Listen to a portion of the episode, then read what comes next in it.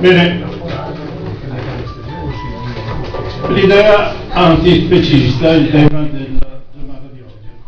E dirò francamente che fino a non molto tempo fa pensavo che questi vegani fossero quattro matti estremisti. L'estremismo mi va anche bene, la pazzia in questo caso non tanto.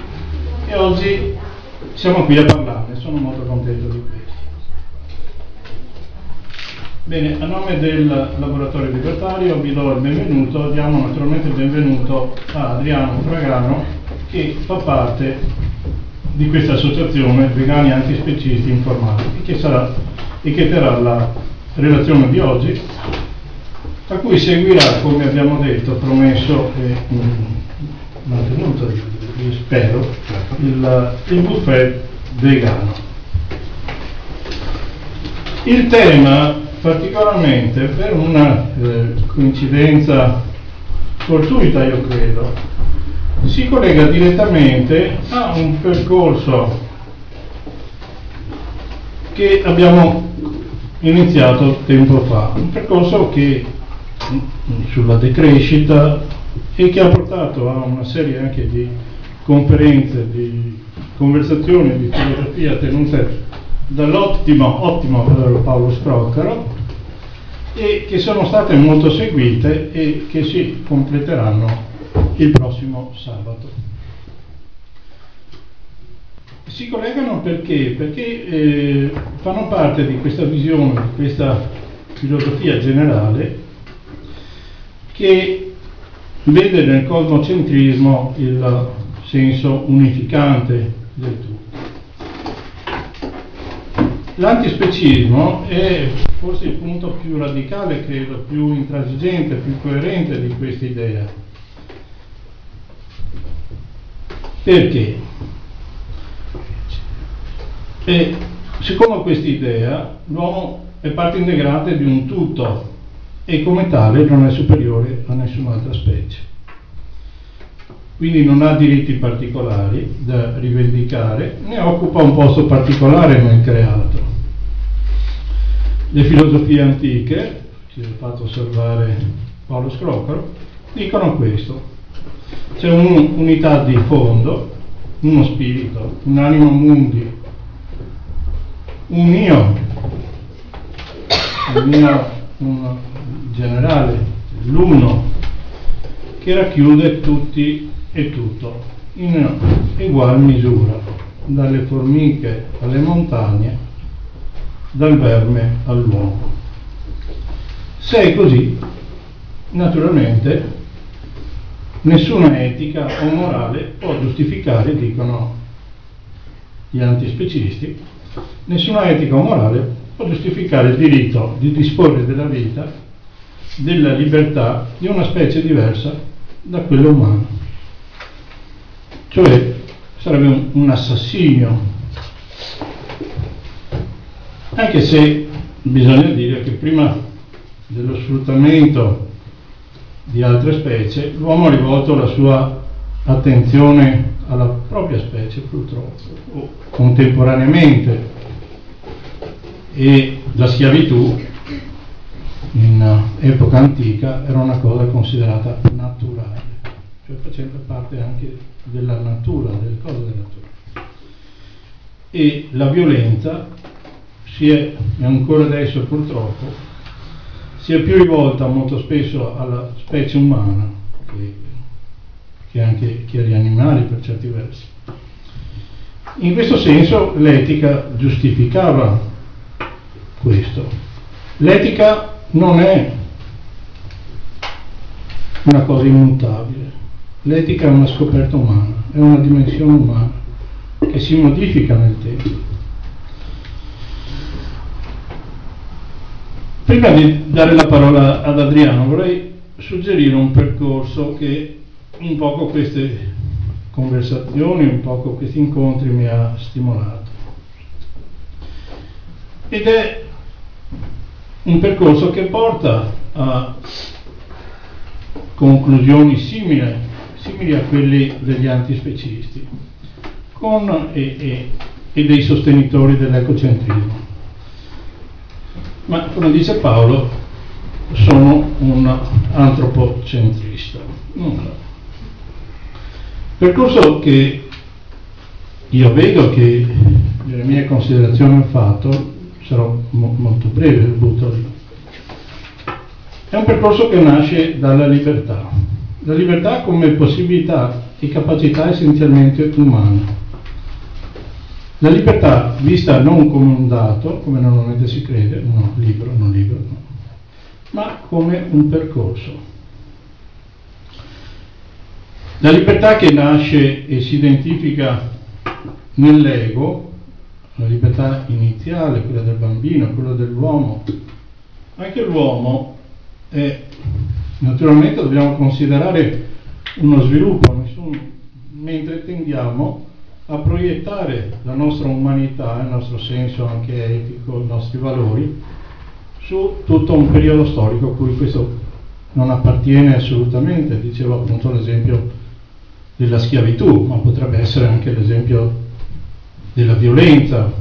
A Roma il, la cosa più seguita era vedere la gente farsi ammazzare, mangiare dei leoni, è la cosa più, più bella. E curiosamente nessun storico, da quello che io so, è insorto contro questo sistema barbarico, assolutamente barbarico per noi. Così come nessuno insorgeva contro la, la schiavitù, era una cosa normale, naturale. Paolo di Tarso aveva, che pur anche lì abbiamo una, no, vabbè, non l'abbiamo, ma comunque il cristianesimo ha portato sicuramente un grosso conflitto all'interno del, della cultura contemporanea con la questione degli schiavi. Beh, ma Paolo di Tarso aveva uno schiavo personale suo. Quindi, eh, riprendendo il discorso della libertà, questo percorso che mi ha portato a identificarmi in queste tesi cosmocentriche, è che dall'individuare libertà come eh, egoismo, come libertà egoica, come libertà legata all'individuo, in realtà manifesta soltanto una volontà di potenza. E la libertà in fondo che noi vediamo adesso dei vari Berlusconi, non sono voluti i vari Berlusconi, ma che comunque è quel tipo di libertà dell'io che sopraffa quindi è una volontà, è semplicemente la libertà di dominare gli altri, è la libertà di sopravvazione, è volontà di potere. Tutto questo io credo non sia la libertà. E invece la libertà è un percorso diverso, cioè la libertà è ciò che si misura con l'altro, si estende con l'altro e si sviluppa corrispondentemente all'etica. Cioè c'è un, un, rapporto diretto tra sviluppo di libertà anche nella percezione, nella concezione, nell'allargamento e l'etica dell'uomo. Eh, Veronelli mi ricordo una frase che diceva sempre, era gli anarchici sono quelli che sostengono la libertà. Poi si fermava e diceva degli altri. È molto significativa, io credo. Quindi questa libertà è una libertà necessariamente e assolutamente inclusiva, non esclusiva. Include, quindi si sviluppa all'interno dell'umanità come riconoscimento dell'altro quindi della famiglia, poi del clan, della specie, della nazione e avanti così. Noi abbiamo questo allargamento di percezione della libertà che si identifica negli altri. Qualcuno diceva io non posso essere libero se gli altri sono schiavi. Ed è vero. Dove porta questo discorso? Vuol dire che questo percorso della libertà, e questo possiamo vederlo ad esempio nei grandi iniziati, cose citate anche da, da Scrocco, questa libertà porta all'ampliamento, al riconoscimento degli altri in questa sfera che aumenta. Questa sfera, io credo, questa è una specie di teleologia della libertà, che partendo dall'individuo arriva ad assumere in sé prima la specie umana e poi tutto il consesso universale. cioè partire dall'individuo a riconoscersi in questa grande cosmologia, in questo grande cosmocentrismo di cui parlavamo. Io credo che i tempi non sono maturi e persone come Adriano, come eh, questi antispecisti in realtà sono delle avanguardie, avanguardie che ci fanno però riflettere e ci danno la possibilità di conoscere realmente dei punti importanti dell'uomo. E in questo percorso io credo che presto verrà riconosciuto l'animale come un essere affine a noi e presto verranno anche gli anni in cui noi ci saremo costretti a vergognarci dell'uso che facciamo di queste specie che definiamo sottospecie. Come in qualche modo ci vergogniamo, anche se percorso è lungo e soprattutto avviene ancora, dell'uso che l'uomo fa dell'altro uomo o della donna. Bene, scusatevi l'introduzione, ma eh, passo la parola ad Adriano. Allora, buonasera, Grazie a Elis per eh, l'introduzione. Soprattutto ci tengo a dire che sono molto d'accordo quando ha, detto, ha parlato di libertà degli altri, perché molto spesso noi siamo abituati a pensare alla libertà come uh, un valore che ci riguarda direttamente e non passiamo mai alla questione della libertà che riguarda invece gli altri ed è quello invece che, di cui noi ci occupiamo eh, quotidianamente. E oggi vi parlerò dell'idea antispecista par partendo da, innanzitutto da una definizione, per chiarire un po' l'ambito eh, del, di, di, ciò che stiamo discutendo e di, di, ciò di cui spero dopo si parlerà anche eh, con un piccolo dibattito se vi va. E dopodiché vorrei scindere la questione in due, in due tronconi, uno che riguarda un grattacielo, quindi una costruzione verticale, e assimilando questa costruzione verticale alla nostra società umana, e uno invece che riguarda il controllo dei corpi. Il controllo dei corpi inteso come il corpo umano e il corpo non umano, un corpo vivente, un corpo senziente. Perché secondo me queste sono due questioni assolutamente fondamentali eh, spesso, di cui molto spesso non ci rendiamo conto e non affrontiamo. Per quanto riguarda l'antispecismo, in realtà una definizione vera e propria non esiste, nel senso che effettivamente, come diceva Ellis, eh, noi siamo mh, mm, purtroppo un'avanguardia, nel senso che eh, anche se secondo me i tempi non saranno mai maturi, ma si, li, li si dovrà far maturare noi eh, velocemente, perché se attendiamo che i tempi siano maturi vuol dire che il nostro lavoro non è stato utile, non è stato efficiente, efficace e in ogni caso una definizione vera e propria accademica, quindi eh, condivisa e definita da tutti di antispecismo, non esiste. Eh, tenterò di darne una che riguarda un po' un, una visione eh, che mette più o meno d'accordo eh, molte persone, anche se non tutte, e queste altre persone che non sono d'accordo con questa definizione hanno, hanno tutto il diritto di non essere d'accordo vi leggerò un piccolo passo per capire di che cosa stiamo parlando. Scusate, è il telefono del partito no. È giustificato. Vabbè, allora, se c'è il partito di mezzo. Vabbè. È anche per questo che i tempi non sono maturi, come si diceva prima. Comunque, l'antispecismo è un movimento filosofico, politico e culturale che lotta contro lo specismo, l'antropocentrismo e l'ideologia del dominio veicolata dalla società umana.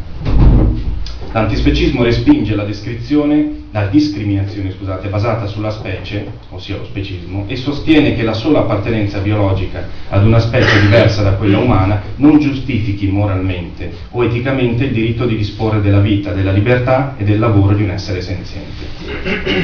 Gli antispecisti lottano affinché gli interessi primari degli animali non umani vengano considerati fondamentali tanto quanto quelli degli umani, cercando di destrutturare e ricostruire la società umana in base a criteri ecocentrici che non causino sofferenze inutili e di per sé quindi evitabili alle specie viventi e al pianeta. L'approccio antispecista ritiene, considerando tutte le dovute differenze e peculiarità, che la capacità di sentire, di provare sensazioni come piacere e dolore, di interagire con l'esterno, di manifestare una volontà, di intrattenere rapporti sociali non siano prerogativa esclusiva della specie umana.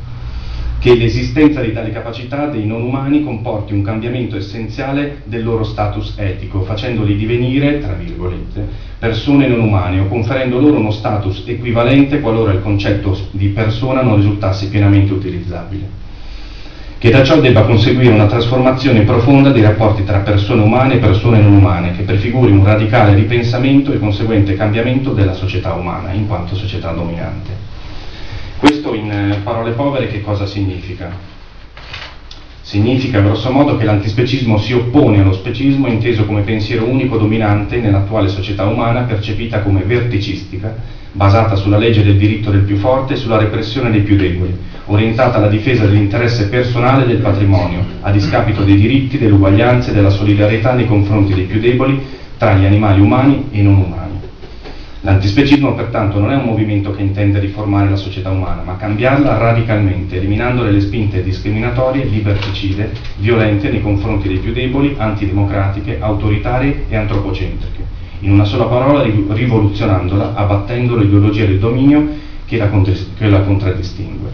Quindi, da questa breve introduzione, che cosa si capisce? Innanzitutto si capisce che l'antispecismo è eh, la negazione di un fenomeno che noi riteniamo eh, fondamentale nell'attuale società umana, che è lo specismo, ossia la discriminazione che la specie umana pone in atto, pone in essere, nei confronti delle altre specie animali che non appartengono evidentemente alla nostra specie. Quindi per il solo motivo di appartenere a una specie diversa da quella umana, eh, noi pensiamo di eh, avere il diritto di disporre di questi esseri senzienti come ci pare e piace per eh, divertimento, per interesse personale, per interesse economico, per un tornaconto di qualsiasi genere e per qualsiasi esigenza.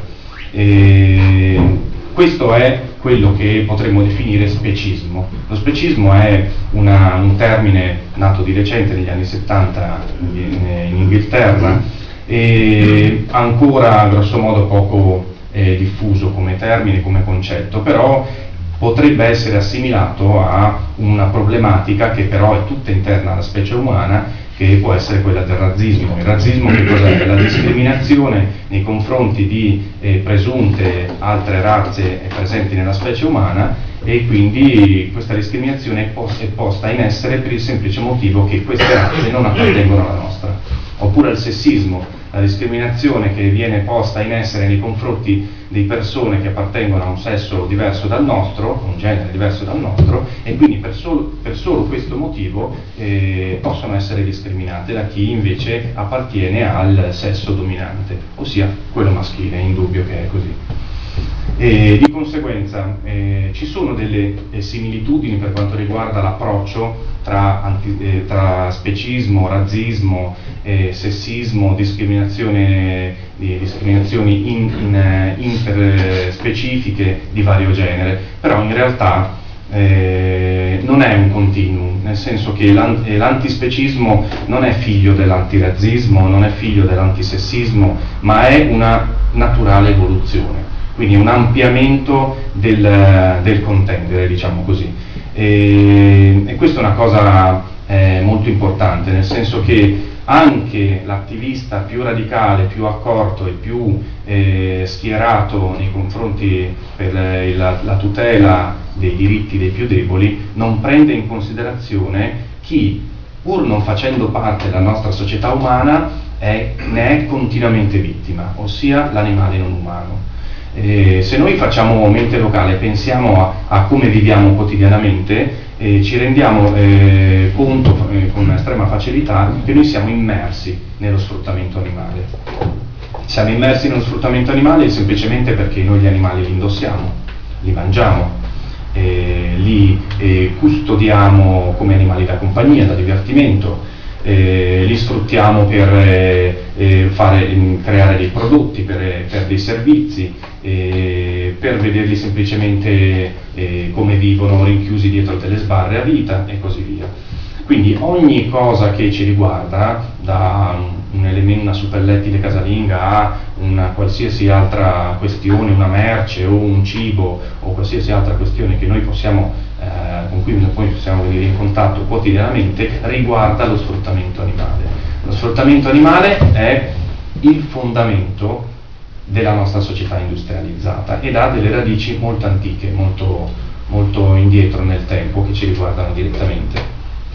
Tornando alla questione eh, della eh, divisione di questa mia presentazione in due tronconi, eh, vorrei agganciarmi alla questione del grattacielo. Il grattacielo è una figura a me molto cara e, e riguarda una, un concetto espresso negli anni 30 da Max Horkheimer, il quale nel suo, eh, nei suoi appunti presi in Germania, nel suo taccuino di appunti eh, Crepuscolo, intitolato Crepuscolo, eh, fece una descrizione della società umana in cui lui viveva in quel momento, ma che è assolutamente eh, contemporanea e moderna, che è sbalorditiva. E su questa considerazione si, basano, si sono basate anche moltissime eh, questioni aperte in campo antispecista. E lui diceva, eh, non ve la leggo tutta ma vi, vi leggo delle, delle questioni, eh, dei, dei, punti salienti, vista in sezione la struttura sociale del presente dovrebbe configurarsi all'incirca così. Su in alto i grandi magnati del trust, dei diversi gruppi di potere capitalistici che però sono in lotta tra di loro Sotto di essi magnati minori, grandi proprietari terrieri e tutto lo staff dei collaboratori importanti. Sotto di essi, suddivise in singoli strati, le masse dei liberi professionisti, degli impiegati di grado inferiore, della manovalanza politica, dei militari e dei professori, degli ingegneri e dei capufficio fino alle, alle dattilografe. Ancora più giù i residui della piccola esistenza autonome, degli artigiani, bottegai, contadini, eccetera, eccetera.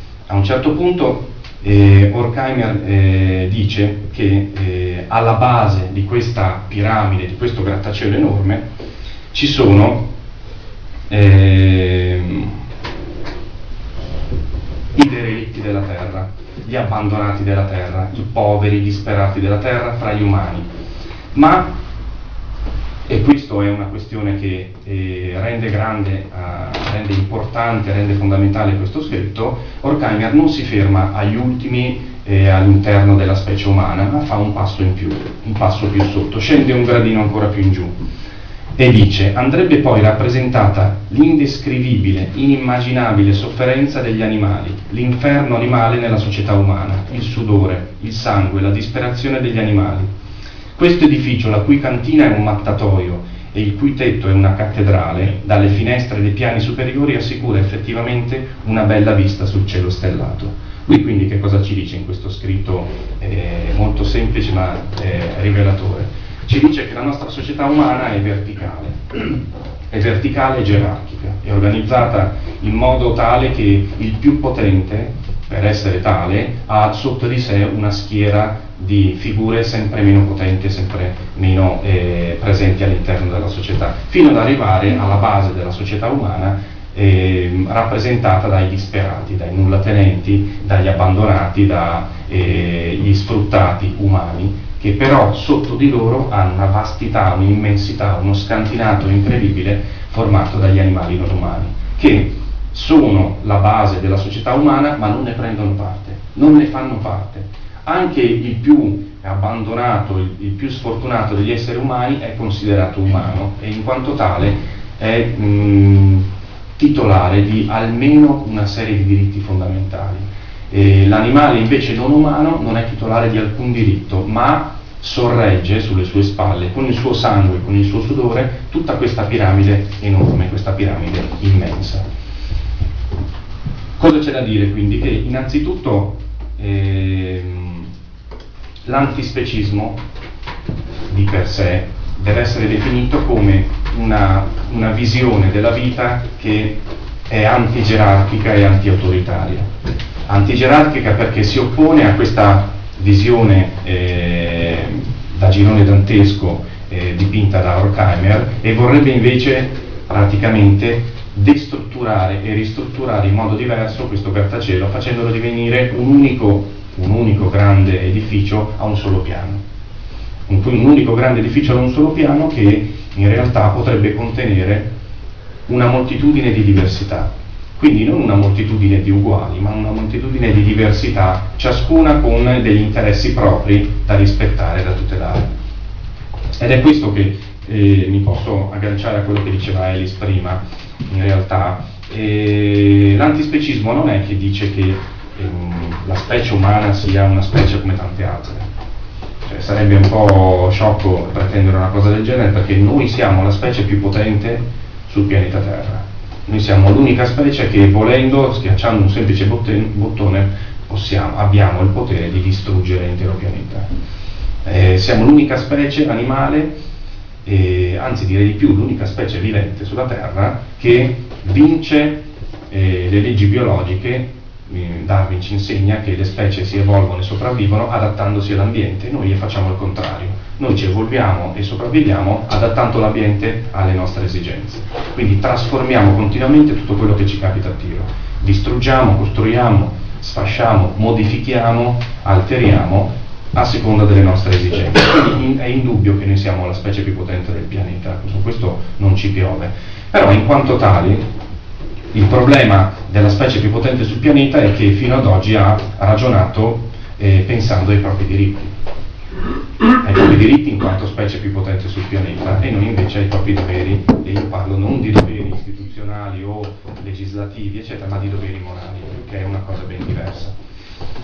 Di conseguenza l'antispecismo si pone di costruire una società futura che eh, non è una società antispecista, ma una società a-specista, una società in cui la distinzione fra specie non esiste più, come la distinzione fra sessi non esiste più, come la distinzione fra eh, razze eventuali, qualora ve ne fossero, eccetera, così non esiste più.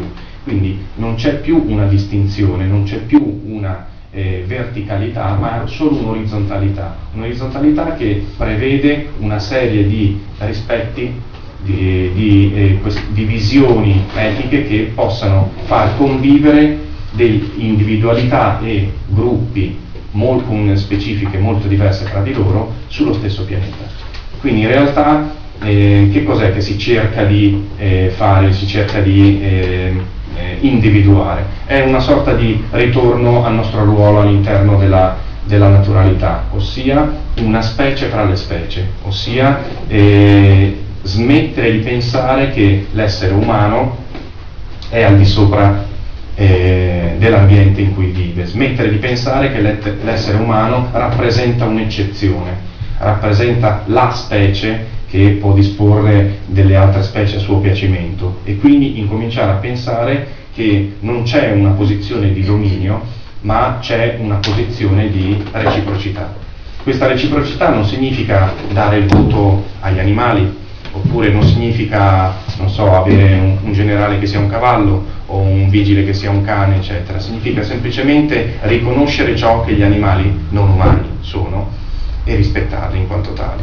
E questo rispetto ha delle ripercussioni molto pesanti e importanti sulla quotidianità, ossia se una persona pensa che eh, si debbano rispettare gli altri, gli altri intesi sia come umani che come non umani, per prima cosa non li si sfrutta, ovviamente. E questo non sfruttamento dei non umani porta a un radicale cambiamento delle abitudini quotidiane di questa persona che mette in pratica ciò di, eh, di cui è convinta. Quindi le ricadute etiche, pratiche sulla quotidianità sono moltissime. La prima è appunto che se si rispetta qualcun altro non lo si ammazza, non lo si mangia non lo si indossa, non lo si compra, non lo si vende, non lo si sfrutta, non lo si picchia, eccetera.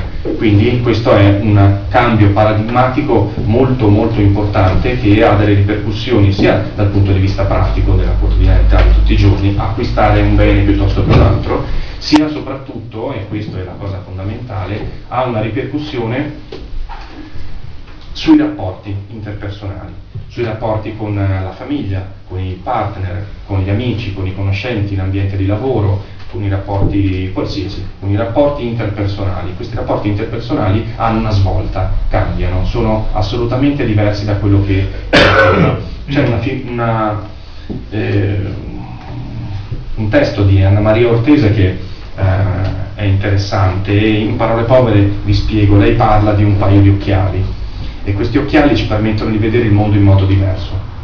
E questo mondo visto in modo diverso è completamente diverso dal mondo che vedono tutte le altre persone senza questi occhiali. E questi occhiali ad esempio ci possono permettere di vedere eh, una corrida come una, una, tortura indicibile e vergognosa, mentre gli altri invece applaudono perché si divertono. Ecco, questo, questo paio di occhiali è l'antispecismo, eh, secondo noi. Ed è questo che è fondamentale, è un cambio paradigmatico, un cambio di visione radicale, assolutamente radicale, che cambia quindi gioco forza anche i rapporti che abbiamo con gli altri. Questi rapporti eh, riguardano da vicino la nostra società e riguardano da vicino soprattutto un elemento cardine nella nostra società, che è il capitalismo. Il capitalismo è una, è una questione eh, che noi affrontiamo eh, spesso e, e, ed è una, una questione assolutamente basilare. La nostra società è una società capitalistica. La società capitalistica è esattamente tutto ciò che l'antispecismo tenta di combattere. La società capitalistica è, riguarda un interesse personale, un, si parla di eh, merci, si parla di servizi, si parla di beni, si parla di moneta, si parla di scambi economici e commerciali, di interessi economici e commerciali, di sfruttamento delle risorse, eccetera. Quindi voi potete bene, ben capire che la società capitalistica è esattamente il contrario di quello che dovrebbe essere una società antispecista o meglio aspecista.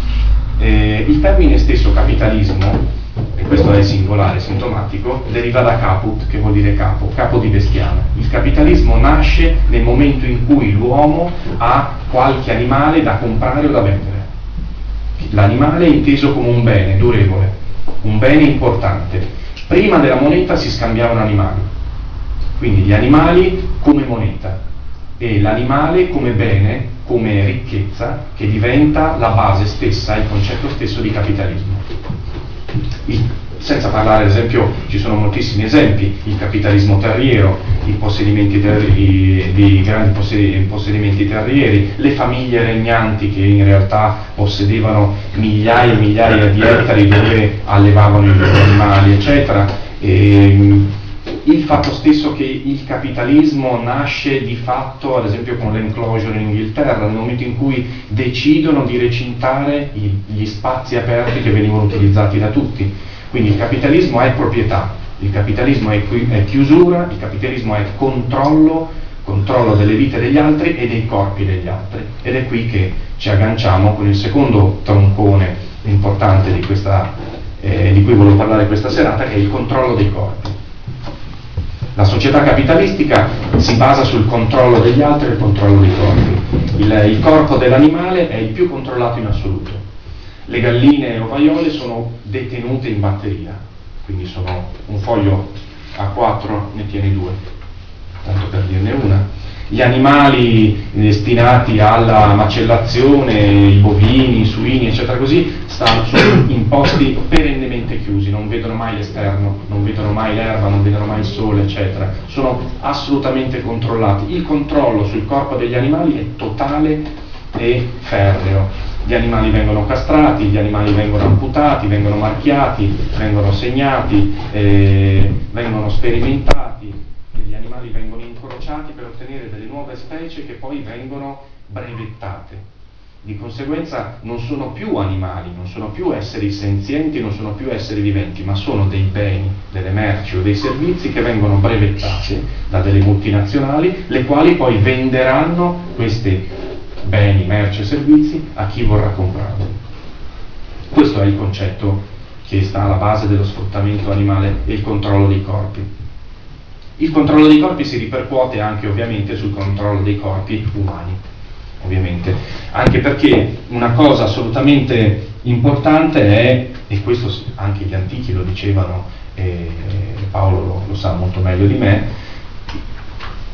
lo sfruttamento degli animali, la violenza nei confronti degli animali e, e tutto ciò che noi facciamo nei confronti degli animali è ovviamente una palestra per ciò che potremmo fare nei confronti dei nostri simili. Ed è sempre stato così. Se noi ci pensiamo bene, eh, i militari, ci sono parecchi video che fanno vedere i mercenari sudamericani, eccetera, che eh, per poter entrare in corpi di elite devono ammazzare a pugnalate un maiale oppure eh, squartare un cane per eh, estrarne il cuore, così delle prove di forza, delle prove di, eh, di violenza sugli animali perché sono dei, i primi esseri senzienti, viventi, indifesi.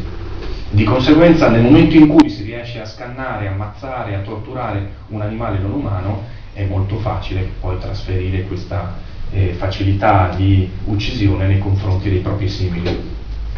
In più, per aiutare questa questione, eh, noi sempre più utilizziamo una, ehm, un abbassamento, possiamo dire così, una, una, degradazione dell'essere umano a essere non umano. Mi spiego.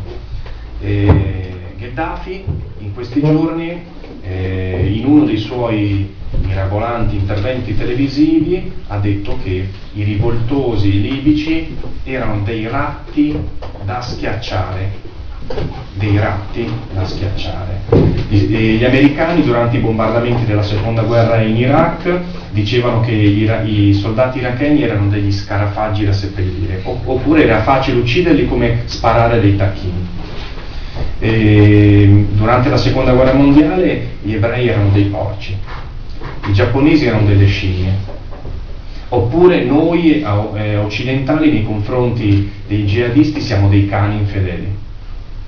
Voi capite benissimo l'uso che si fa e l'accezione negativa eh, che noi diamo all'essere animale, all'essere non umano, che è molto utile per cercare di degradare i nostri nemici, i nostri oppositori, chi vogliamo danneggiare o vogliamo ancora meglio eliminare, facendolo diventare e assomigliare a un animale. Nei campi di sterminio nazisti, gli ebrei, ma parlo anche degli oppositori politici, gli omosessuali, eccetera così, non erano più degli esseri umani, non avevano più un nome e un cognome, avevano un numero stampigliato, tatuato sul braccio, esattamente come noi lo tatuiamo, eh, lo stampigliamo sulle membra degli animali che noi utilizziamo, alleviamo e poi ammazziamo nel, all'interno degli allevamenti lager che sono presenti sul nostro territorio. Questo che cosa vuol dire? Vuol dire che degradare l'essere umano animale ci aiuta a sfruttarlo meglio, ci aiuta a perdere quelle ultime eh, remore che rimangono eh, quell'ultimo briciolo di empatia che rimane nei confronti del nostro, nostro simile, di un appartenente alla nostra specie, perché non ne abbiamo mai avute nei confronti degli animali non umani e questo è una grandissima palestra per chi intende ovviamente sfruttare il più debole in quanto più forte.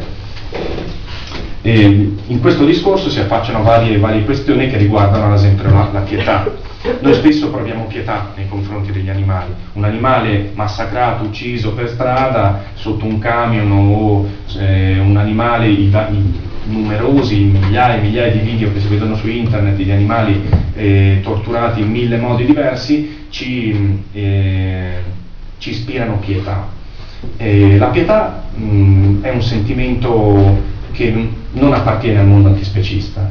I sentimenti che appartengono al mondo antispecista sono empatia e compassione, che è ben diverso dalla pietà. La pietà è, è il gesto del più forte nei confronti del più debole. La pietà è quindi ciò che si concede in quanto più forti a chi non, più, non è più in grado di difendersi in alcun modo. Quindi è il colpo di grazia che si dava con lo stiletto, al, con un pugnale affilato, un, al, a chi in battaglia giaceva per terra morente. È, lo, è, il colpo di grazia che si dà al toro nell'arena quando non ce la fa più e sta morendo dissanguato. Quindi eh, il gesto di pietà è un gesto che ancora una volta eh, giustifica la nostra posizione di dominio, la nostra posizione dominante. Noi invece preferiamo parlare di compassione, compassione e di empatia, cioè immedesimarsi nella situazione dell'altro. E questa questione dell'empatia è, una, è, assolutamente una questione fondamentale, perché l'empatia è, è l'assoluto contrario del dominio.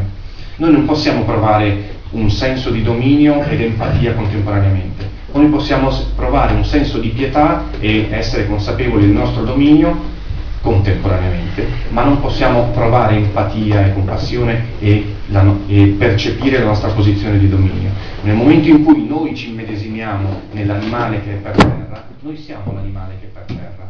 Noi capiamo l'animale che è per terra, non lo possiamo in alcun modo dominare. Ed è questa la questione principale, fondamentale che dovrebbe spingerci al cambiamento. Nel momento in cui noi ci immedesimiamo nell'altro, siamo disposti a capirlo, siamo disposti a comprenderlo e siamo disposti ad accettarlo, ma non perché è un altro simile a noi, non perché è vicino a noi, non perché soffre come noi, ma perché è un altro, è altro. Quindi noi rispettiamo la sua alterità, la sua diversità, il suo essere, essere senziente. Quindi ciò che eh, ci possiamo porre al momento come eh, confine è la questione di provare o meno dolore, provare o meno paura. Quindi nel momento in cui io mi trovo di fronte a un essere vivente che prova, può provare dolore, può provare paura, a suo modo, con la sua intensità, con le sue specificità, io non posso che essere empatico nei suoi confronti e quindi non posso che rispettarlo e quindi non posso che astenermi dallo sfruttarlo o dall'ucciderlo o dal torturarlo.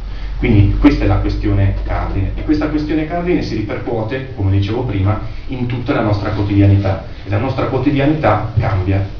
Quindi la rivoluzione eh, antispecista in primis nasce da una rivoluzione personale, interiore. È una rivoluzione personale che si estende e diventa pubblica. Quindi non è una, una rivoluzione interna, una rivoluzione personale intesa come una questione chiusa, circoscritta. È una rivoluzione personale che ci cambia e ci fa diventare un'anomalia nel sistema. Quindi ci sono molti antispecisti a cui piace parlare di mega macchine, quindi la nostra società umana è una mega macchina formata da miliardi di ingranaggi diversi che siamo noi. Noi siamo degli ingranaggi che fanno funzionare questa mega macchina, volenti o nolenti. Nel momento in cui un ingranaggio smette di funzionare o funziona al contrario, rappresenta una, un'anomalia, oppure rappresenta, come si dice in matematica, una singolarità. E questa singolarità è fondamentale perché è una singolarità che prende coscienza, che prende che apre gli occhi, che si mette questo paio di occhiali o, o, meglio ancora magari li toglie per la prima volta nella sua vita e vede la realtà, la verità e quindi incomincia a pensare con la propria testa in modo critico. Ci sono eh, molti vegani che eh, pensano che sia giusto trovare nei supermercati cibo e prodotti vegani, quindi anche cibo e prodotti privi di sfruttamento animale. Il veganismo è una componente molto importante dell'antispecismo perché è la pratica quotidiana, quindi eh, la teoria antispecista può essere messa in pratica facilmente attraverso il veganismo etico, quindi il rifiuto di mangiare prodotti di origine animale, di indossare prodotti di origine animale, di acquistare prodotti di origine animale e così via. Questo è il veganismo etico in estrema sintesi. Molti vegani etici però sono contenti di trovare dei prodotti per loro al supermercato. Personalmente io credo che sia un errore, perché dal punto di vista antispecista il supermercato non dovrebbe esistere più, non dovrebbe esserci più il supermercato, non dovrebbe essere più una logica commerciale, una logica economica, una logica eh, di, eh, legata al plus valore e così via. Quindi dovrebbe essere una rivoluzione che riguarda anche gli stessi rapporti tra eh, singolo e collettività e tra collettività e singolo. Quindi in realtà dovrebbe essere una cosa ben più ampia che il veganismo spicciolo che si può mettere in atto semplicemente andando a comprare, che è però un caso importante, andando a comprare un prodotto piuttosto che un altro. Quindi dire che io vado a comprare un prodotto che è privo di eh, sfruttamento animale è una un atto politico, è vero, in realtà io compio un atto politico, nel momento in cui boicotto un prodotto piuttosto che un altro è una questione molto ben conosciuta, eh, si boicotta la multinazionale perché sfrutta i bambini, si boicotta l'altra multinazionale perché distrugge la foresta amazzonica e così via. Noi boicottiamo una serie di prodotti perché ovviamente uccidono, distruggono la foresta amazzonica, sfruttano i bambini e uccidono gli animali, quindi il, il circolo è completo ovviamente perché chiaramente tutto parte da come abbiamo visto prima, da una questione fondante, ossia l'animale regge sulle proprie, spalle, sulle proprie spalle questo carico, questo peso di, eh, di sfruttamento e di dominio e come una, una, sorta di colonna d'Ercole tiene su tutto l'impianto. Quindi noi, a noi non basta pensare di rivoluzionare la società umana cercando di liberare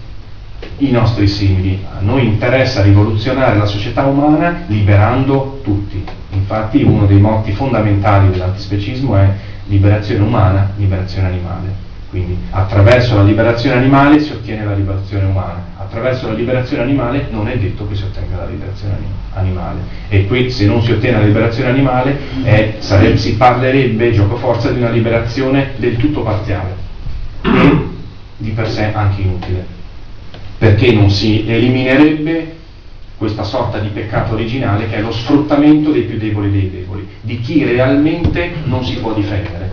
Quindi un attivista per i diritti eh, umani, un attivista per i diritti delle donne, un attivista per i diritti, eh, non so, eh, antirazzista, antifascista, eccetera, così si batte per i diritti di alcuni suoi simili o per, i, o per ottenere i propri diritti. Quindi le donne hanno avuto una, una, lunga storia in cui hanno combattuto direttamente per acquisire dei, dei propri diritti.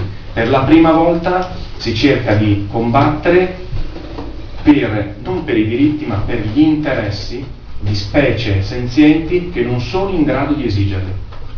E questo è un cambio, un cambio concettuale molto forte. Cioè noi tentiamo di combattere per, diciamo così, eh, permettere alle altre specie animali di avere, di curare i propri interessi specifici e questo senza che loro possano essere in grado di ribellarsi in alcun modo. Se voi ci pensate, sono, gli animali sono continuamente soggiogati alla nostra attività e non si ribellano mai. Se voi pensate a un toro, alla potenza che può avere un toro, e il toro viene macellato quotidianamente. Se voi pensate che ci sono animali che fisicamente ci sovrastano, gli elefanti ad esempio, e vengono utilizzati come dei mezzi di locomozione. Quindi voi capite bene qual è il nostro potere, qual è il nostro dominio nei confronti di chi non può assolutamente ribellarsi. Quindi questa lotta, che è una lotta assolutamente anomala, perché noi non, cre- non, non, chiediamo diritti per noi, non chiediamo diritti per la nostra specie, per il nostro clan, per la nostra eh, famiglia, per il, la nostra nazione, quello che volete voi, ma chiediamo il rispetto degli interessi specifici di altre specie eh, senzienti. E questo è una, una, questione che ci allontana anche dal concetto di diritto, perché il concetto di diritto eh, è sempre collegato all'appartenenza ad una specie, cioè noi concediamo il diritto di voto alle donne perché in definitiva ci siamo resi conto che fanno parte della specie umana, tanto quanto noi. Okay? Noi non possiamo concedere i diritti agli animali non umani perché non fanno parte della nostra specie, non sono al di fuori della nostra polis, non fanno parte della città, sono al di fuori della città ma la reggono. E quindi noi non possiamo arrogarci il diritto di concedere diritti noi dobbiamo semplicemente avere dei doveri morali e dire il nostro dovere morale è quello di permettere agli altri di vivere una vita degna di essere vissuta. E come lo possiamo fare? In quanto specie più potente, specie più forte, dobbiamo autolimitarci. Ed è questo il fondamento, ed è questo che è scomodo da, da dire ed è scomodo da accettare. Quindi ovviamente il, lo scoglio maggiore che affronta un vegano etico quotidianamente non è quello di trovare il panino vegano o il cibo vegano al ristorante anche, anche, ma è quello di trovarsi di fronte a delle persone che rimangono esterrefatte dalle nostre istanze, che non concepiscono o non vogliono concepire o ridicolizzano o eh, si oppongono fermamente alle nostre istanze, perché in realtà noi colpiamo i nostri interessi personali. Noi siamo chi vive all'interno della città, chi gode di, questo, di questa società del dominio, di questa verticalità e vogliamo rinunciarvi.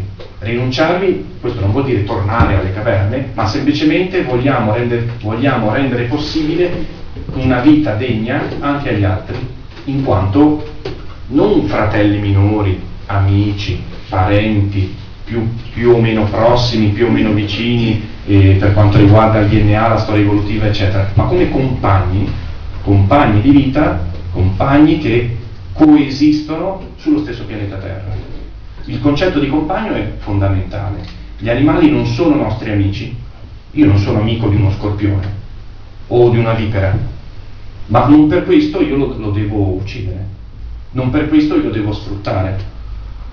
Lo scorpione e la vipera saranno in grado di eh, svolgere la propria esistenza come meglio vorranno, se mi attaccheranno io mi difenderò ovviamente, ma non andrò certo ad ammazzarli o a cacciarli o, a sfruttarli in qualsiasi altro modo. Quindi gli animali non sono nostri amici, io non, non posso, posso, anche essere un uh, difensore dei diritti civili dei neri americani e non, e non, avere alcuna simpatia per i neri americani, oppure per gli indiani nativi d'America e non avere alcuna simpatia per gli indiani nativi d'America. Quindi la questione che molto spesso si sente parlare i nostri fratelli minori, i nostri amici a quattro zampe, gli amici pelosi, è assolutamente ridicola se noi vogliamo avere un contatto diretto con un animale, andiamo in un bosco. Facciamo una passeggiata in un bosco, se l'animale vorrà, verrà vicino a noi, come molto spesso accade, e potremo avere un rapporto di amicizia, di frequentazione alla pari. Se io mi stancherò, andrò via, se lui si stancherà, andrà via. Questo è un incontro fra amici, possibili amici, altrimenti no. Questa è la questione basilare. Noi invece abbiamo i nostri amici a quattro zampe, li teniamo in casa, li vestiamo, gli diamo del cibo che è assolutamente inadatto per loro e diamo del cibo a questi amici in casa che deriva dallo sfruttamento e dall'uccisione di altri animali che non sono nostri amici. Quindi voi capite benissimo questa, questa schizofrenia incredibile anche degli ama- dei cosiddetti amanti degli animali che in realtà non si rendono conto che il loro amore è un amore eh, riversato su un essere che è stato privato completamente della sua eh, originalità un animale che vive in una casa di cemento, che dorme in una cuccia, che si indossa degli abiti a volte, che viene portato in giro con un guinzaglio, eccetera, ma che viene amato come figlio. Quindi io non voglio dire che questo sia una cosa sbagliata, dico soltanto che non è una cosa che ci interessa. Quindi gli animali non sono nostri amici, ma sono nostri compagni, compagni di viaggio, compagni di avventura, compagni evolutivi, compagni terrestri e in quanto tali devono essere rispettati. E se eh, rispettarli significa rinunciare, tra virgolette, o rivoluzionare la nostra società e la nostra quotidianità per cercare una nuova vita, una nuova società che non sia più il grattacielo di Horkheimer, ma che sia uno, uno stabile al piano unico, questo deve essere fatto. Questa è la più grande rivoluzione che si può mettere in atto e noi rivendichiamo questa rivoluzione. L'antispecismo è rivoluzionario e noi cerchiamo di farlo evitando di compiere gli errori che sono stati fatti in passato. Ci sono molte persone che eh, volentieri vedrebbero, eh, sarebbero, sarebbero eh, come dire, favorevoli all'emanazione di leggi in, in tal senso. Quindi cosa vuol dire? Mm, da oggi è vietato uccidere gli animali, per carità, io farei i salti mortali, eccetera così, ma non è, questo, non è questo che si deve ottenere. Non è attraverso una costrizione, non è attraverso una legge, non è attraverso l'istituzionalizzazione del, del nostro messaggio che si ottiene una reale liberazione. La reale liberazione deve essere anche umana. L'essere umano deve essere convinto che è giusto farlo, non deve essere costretto a farlo, altrimenti subisce una punizione. Altrimenti noi ci sostituiamo semplicemente a chi adesso domina e legifera in questo caso, oppure che eh, comanda o che controlla. Chiaro? Quindi all'interno della, della società non possiamo condurre una rivoluzione antispecista semplicemente adottando gli stessi metodi di lotta che sono stati adottati da chi ora è al potere. E questo è fondamentale. E quindi e da qui deriva anche il rifiuto alla violenza.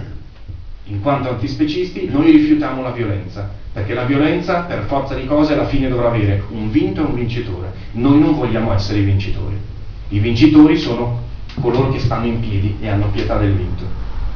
E no, questo non, è, non può essere possibile per noi. Noi dobbiamo essere vincitori, ma non ci sono i vinti, perché Il vincitore è una nuova società umana calata all'interno di un ecosistema globale, che è quello della Terra, e che finalmente rientra nell'alveo, nel, nel suo ruolo che la natura gli ha dato. Questa è l'unica vittoria possibile, che non ha, non ha vinti. Quindi questo, la questione che eh, mi interessava eh, portare era anche questo. Poi c'è un'ultima cosa che vorrei, eh, di cui vorrei parlare ed è la questione del linguaggio. La questione del linguaggio è molto importante. Eh, la questione del linguaggio è importante perché attraverso il linguaggio noi possiamo avere una percezione della realtà particolare. A seconda del linguaggio che usiamo noi ci creiamo nella nostra mente una nostra percezione della realtà e quindi molto spesso il linguaggio ci influenza, influenza le nostre scelte, influenza le nostre visioni e le nostre decisioni. Quindi quando noi andiamo in, supermerc- in un supermercato non troviamo scritto pezzo di maiale, ma troviamo scritto braciola. Non troviamo scritto eh, eh, so, schiena di vitello triturata, ma troviamo scritto hamburger. Okay? In questo caso si parla di referente assente. Referente assente chi è? prima qualcuno diceva cos'è, ma io, me, io preferisco dire chi è. È l'animale che è stato allevato, che è stato sfruttato, che è stato ucciso, è stato macellato, eh, è stato smembrato, eccetera, per diventare un oggetto, per diventare un pezzo di cibo che magari può anche avere una forma di un altro animale, oppure una forma astratta o geometrica.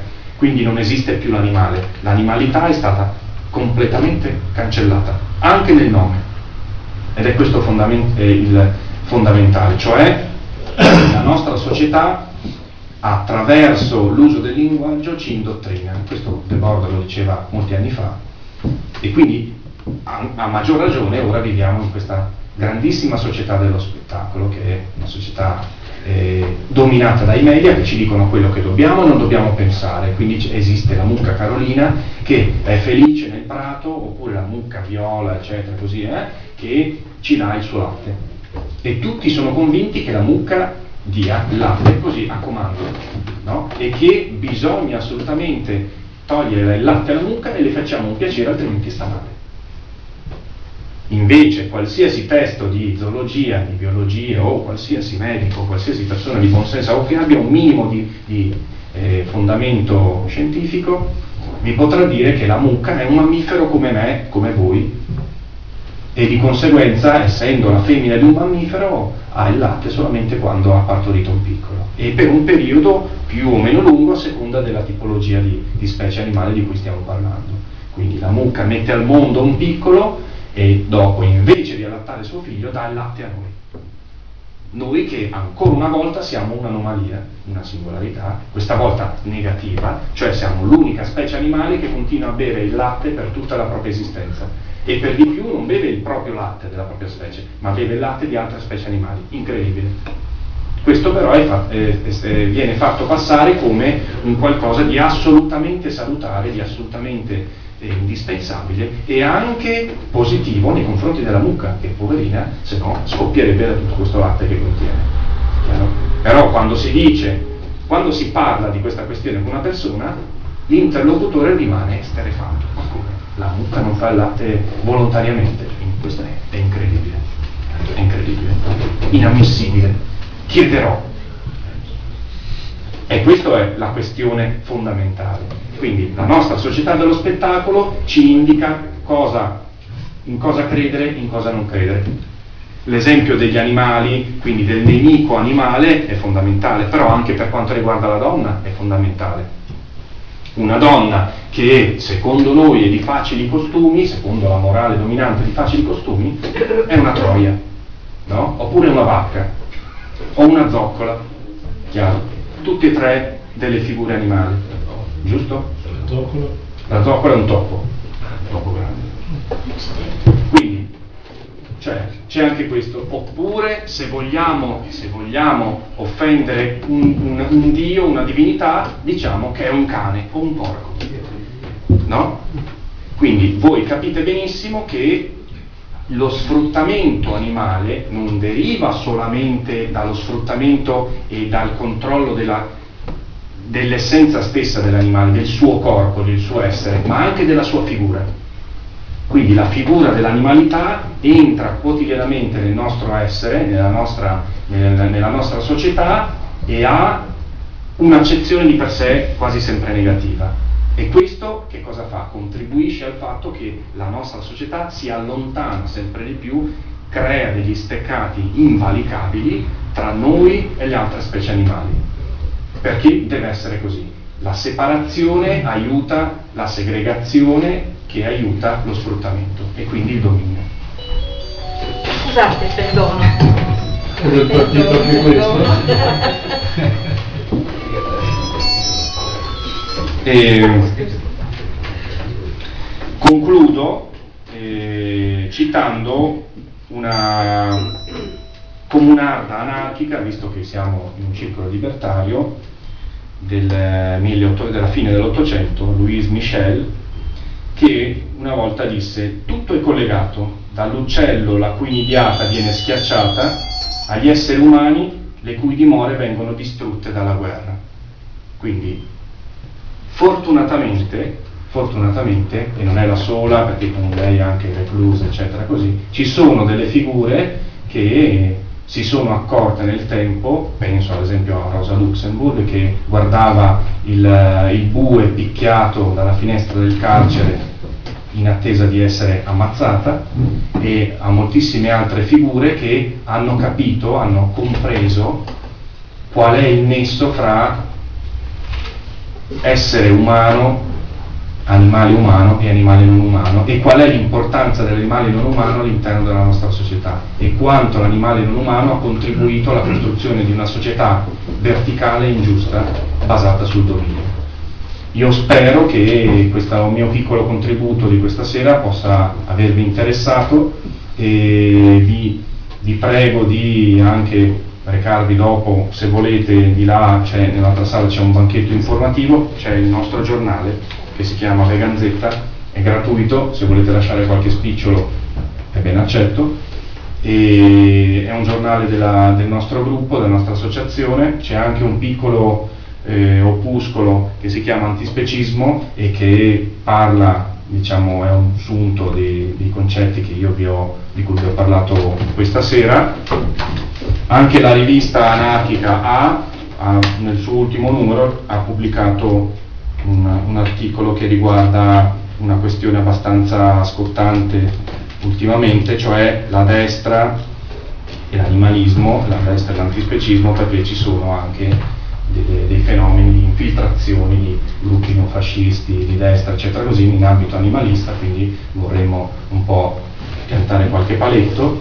E se volete ho anche dei documenti, una lettera aperta al futuro movimento antispecista che parla un po' delle radici che sono molte e, e molto diversificate del, del fenomeno e della filosofia antispecista e se volete prenderle in visione sono qui liberamente eh, disponibili su questo, questo banco e vi ringrazio per l'attenzione.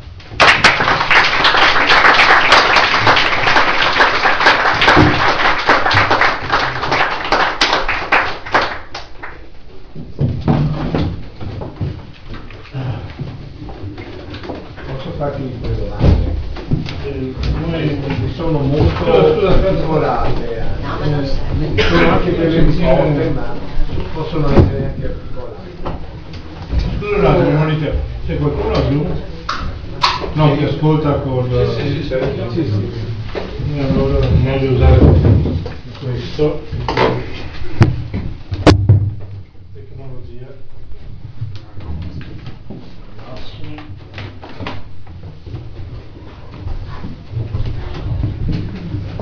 Allora, volevo chiederti due cose fondamentalmente.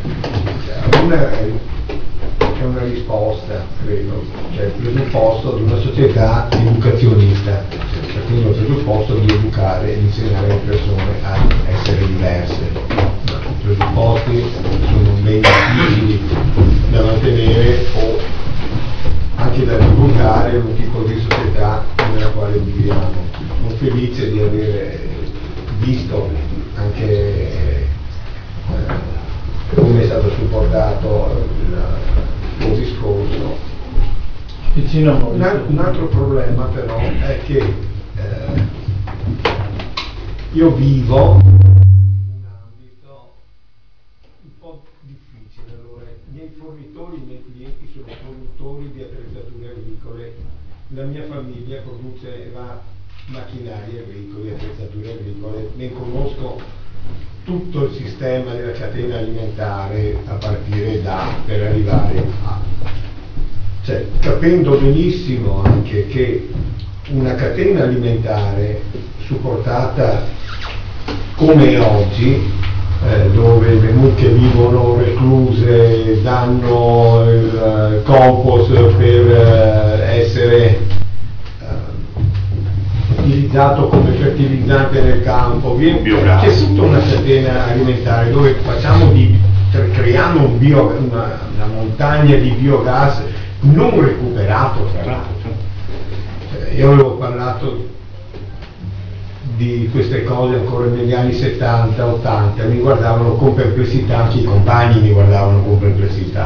Sì, per lo devo Cioè, fare. No, proprio che te dice. Io sono un po' visionario, io sono un visionario. Eh, però se andiamo su- a vedere un attimo qual è, eh, come andremo a supportare una società, una nuova società, eh, perché mi sono impegnato a pensare su quello che hai detto e per vedere una società eh, con un sistema economico diverso, perché par- arriviamo a parlare di un sistema economico diverso, perché i presupposti su cui tu sei partito implicano una società diversa. E questo non so quanto sia fattibile, perché dovremmo eliminare animali, perché non è più sostenibile una tale quantità di animali, perché una mucca, due mucche per ettaro sono sostenibili, cioè no, una mucca per ettaro è sostenibile, due sono troppe, adesso ce ne sono cinque per. Cioè, come eh, consumo per produrre energia, per produrre carne, per produrre tutto il E resto. aspetta che la Cina, il Brasile e l'India vorranno vivere allora, come noi. Come andiamo a, a eh, porci di fronte a questo? Perché questo adesso no, da un problema etico arriviamo a un problema economico, che è forse il punto focale su cui si deve arrivare a considerare una società diversa, perché dobbiamo trovare qualcosa di diverso. E qui eh, sono molto perplesso perché do- l'aumento del merito dell'umanità, cioè l'aumento demografico dell'umanità, mi, mi pone davanti a dei grossi dubbi e mi pone anche in difficoltà, come dire, io devo cancellare qualcosa perché la Terra da 10 ne consumiamo già 120 e ogni anno la Terra è meno sostenibile. Cioè, questo come me lo poni? Io capisco il tuo punto di vista che è poi il punto di vista di molte persone, e anche il mio, insomma, nel senso che eh, non è facile immaginare un futuro aspecista, un futuro come quello che ho prefigurato io prima eh, parlandovi, che non è facile e secondo me non è neanche possibile adesso, nel senso che io sono nato, cresciuto, vissuto, sono stato educato in una società specista quindi non ho nemmeno le- la, la disponibilità, la predisposizione mentale per immaginare qualcosa che io non ho mai visto. Posso solo tentare di farlo, ma in realtà è come dire eh, qualcuno che è rimasto chiuso all'interno di una stanza per 40 anni e si deve immaginare che cosa c'è fuori. Lui conosce solo quella stanza. Non ha mai visto nient'altro che quella stanza, l'interno di quella stanza. Potrà solo, soltanto tentare di immaginare que- quello che c'è fuori, ma in realtà si sa benissimo che poi la realtà supera di gran lunga l'immaginazione anche più fervida. Quello che si può dire è senz'altro che un, cioè, ci sono vari aspetti da tenere in considerazione. Uno è quello di, che tu hai già citato, è, ossia la bomba demografica. Cioè l'unica bomba veramente che l'umanità ha a disposizione in questo momento non è la bomba atomica, è la bomba demografica. Quindi è no, la nostra proliferazione esponenziale che ci porta a essere la specie più invasiva del pianeta. Questo è fuori di discussione, ci sono pochissime specie che sono in grado di moltiplicarsi e riprodursi come noi e noi siamo quella che si riproduce, si moltiplica e si espande più di tutti, proprio perché noi abbiamo anche la capacità e la potenzialità di modificare l'ambiente in cui viviamo e non dobbiamo adattarci all'ambiente in cui viviamo, che è una cosa non da poco. Quindi la questione demografica è una questione assolutamente basilare. In un futuro aspecista dovremmo essere molti meno, molti meno per forza. Non c'è nulla da fare, questa è una questione assolutamente eh, chiara e limpida. Il fatto delle, della, degli animali, eccetera, è un, è un argomento doloroso, soprattutto per noi, perché l'antispecismo nasce da una, una base animalista, quindi la, la, base animalista è poi quella che porta alla questione di empatia di, e quindi è, di vicinanza agli altri animali, di compassione e così via. E quindi pensare che un domani moltissimi animali che noi conosciamo non ci saranno più, per noi è doloroso. Però in realtà dobbiamo anche pensare al fatto che la maggior parte degli animali che noi conosciamo non sono animali naturali, sono animali che sono stati creati, modificati, eh, organizzati e gestiti da noi. Quindi la mucca come esiste oggi in natura non esiste, è chiaro, il cavallo come esiste oggi in natura non esiste, il cane, se noi pensiamo al cane, vado dal chihuahua all'alano, è impossibile, eppure sono della stessa specie. Quindi è una, è una, cosa che noi abbiamo gestito gli animali esattamente come una risorsa e li abbiamo modellati plagiati a seconda delle nostre esigenze. Questo che cosa vuol dire? Vuol dire semplicemente che questi animali dovranno, cercheranno, si dovrà cercare di far svolgere loro, far passare una vita il più dignitosa possibile e non si dovrà più tentare di fare ciò che attualmente porta avanti la zootecnia mondiale, ossia la riproduzione forzata. Tu sai benissimo che eh, gli animali che sono nelle stalle, eccetera, mh, mm, cioè noi abbiamo la visione idilliaca, bucolica della, del caprone che incontra la capra, del toro che incontra la mucca con il fiore in bocca, eccetera, ma non è vero perché la mucca non vede mai un toro in vita sua perché viene fecondata artificialmente da un veterinario, no? da un addetto e così via. Quindi in realtà noi cosa facciamo? Continuiamo a eh, moltiplicare in modo sistematico gli animali che ci servono cercando di farli crescere il più possibile e far per ottenere dei beni dei servizi che ci servono e poi li eliminiamo. Questo deve ovviamente concludersi, finire. Sulla questione della, della, sostenibilità o meno ci sono moltissime cifre, moltissimi dati, io adesso non mi avventuro in questo campo, però sulla sostenibilità si sa benissimo, cioè basti pensare a una questione, noi cosa, cosa facciamo attualmente? Poniamo il fatto che si parli di una persona che si nutre di carne, quindi cosa fa? Fa allevare un animale che si nutre di vegetali, vegetali che nella maggior parte dei casi potremmo mangiare direttamente noi, sto parlando di cereali di legumi, questo animale ingrassa, dopodiché viene macellato, quindi vegetale, animale, tavola. Invece di fare vegetale, tavola. Noi compriamo questo questa piramide, anche qui una piramide, che ci porta a una perdita di proteine, una perdita di calorie, un, un consumo di energia, di petrolio immane, immenso, per avere la carne nel nostro piatto, di acqua, poi non ne parliamo, e così via. Quindi già di per sé ci sarebbe una soluzione, ma non è questa in realtà. La soluzione è che noi non possiamo, non siamo capaci di capire come sarà un domani e tra l'altro ho anche qui una piccola poesia di Montale che ti può anche eh, può tornare utile e te la leggo se, se posso. Montale, eh, Montale diceva non domandarci la formula che mondi possa aprirti, sì qualche storta sillaba e secca come un ramo, codesto solo oggi possiamo dirti, ciò che non siamo, ciò che non vogliamo cosa vuol dire? Vuol dire che quello che io ti posso dire in questo momento, non perché sono montale, eh, no? ma semplicemente io ti posso dire ciò che io non sono e ciò che io non voglio. Quello che domani sarà è un altro paio di maniche.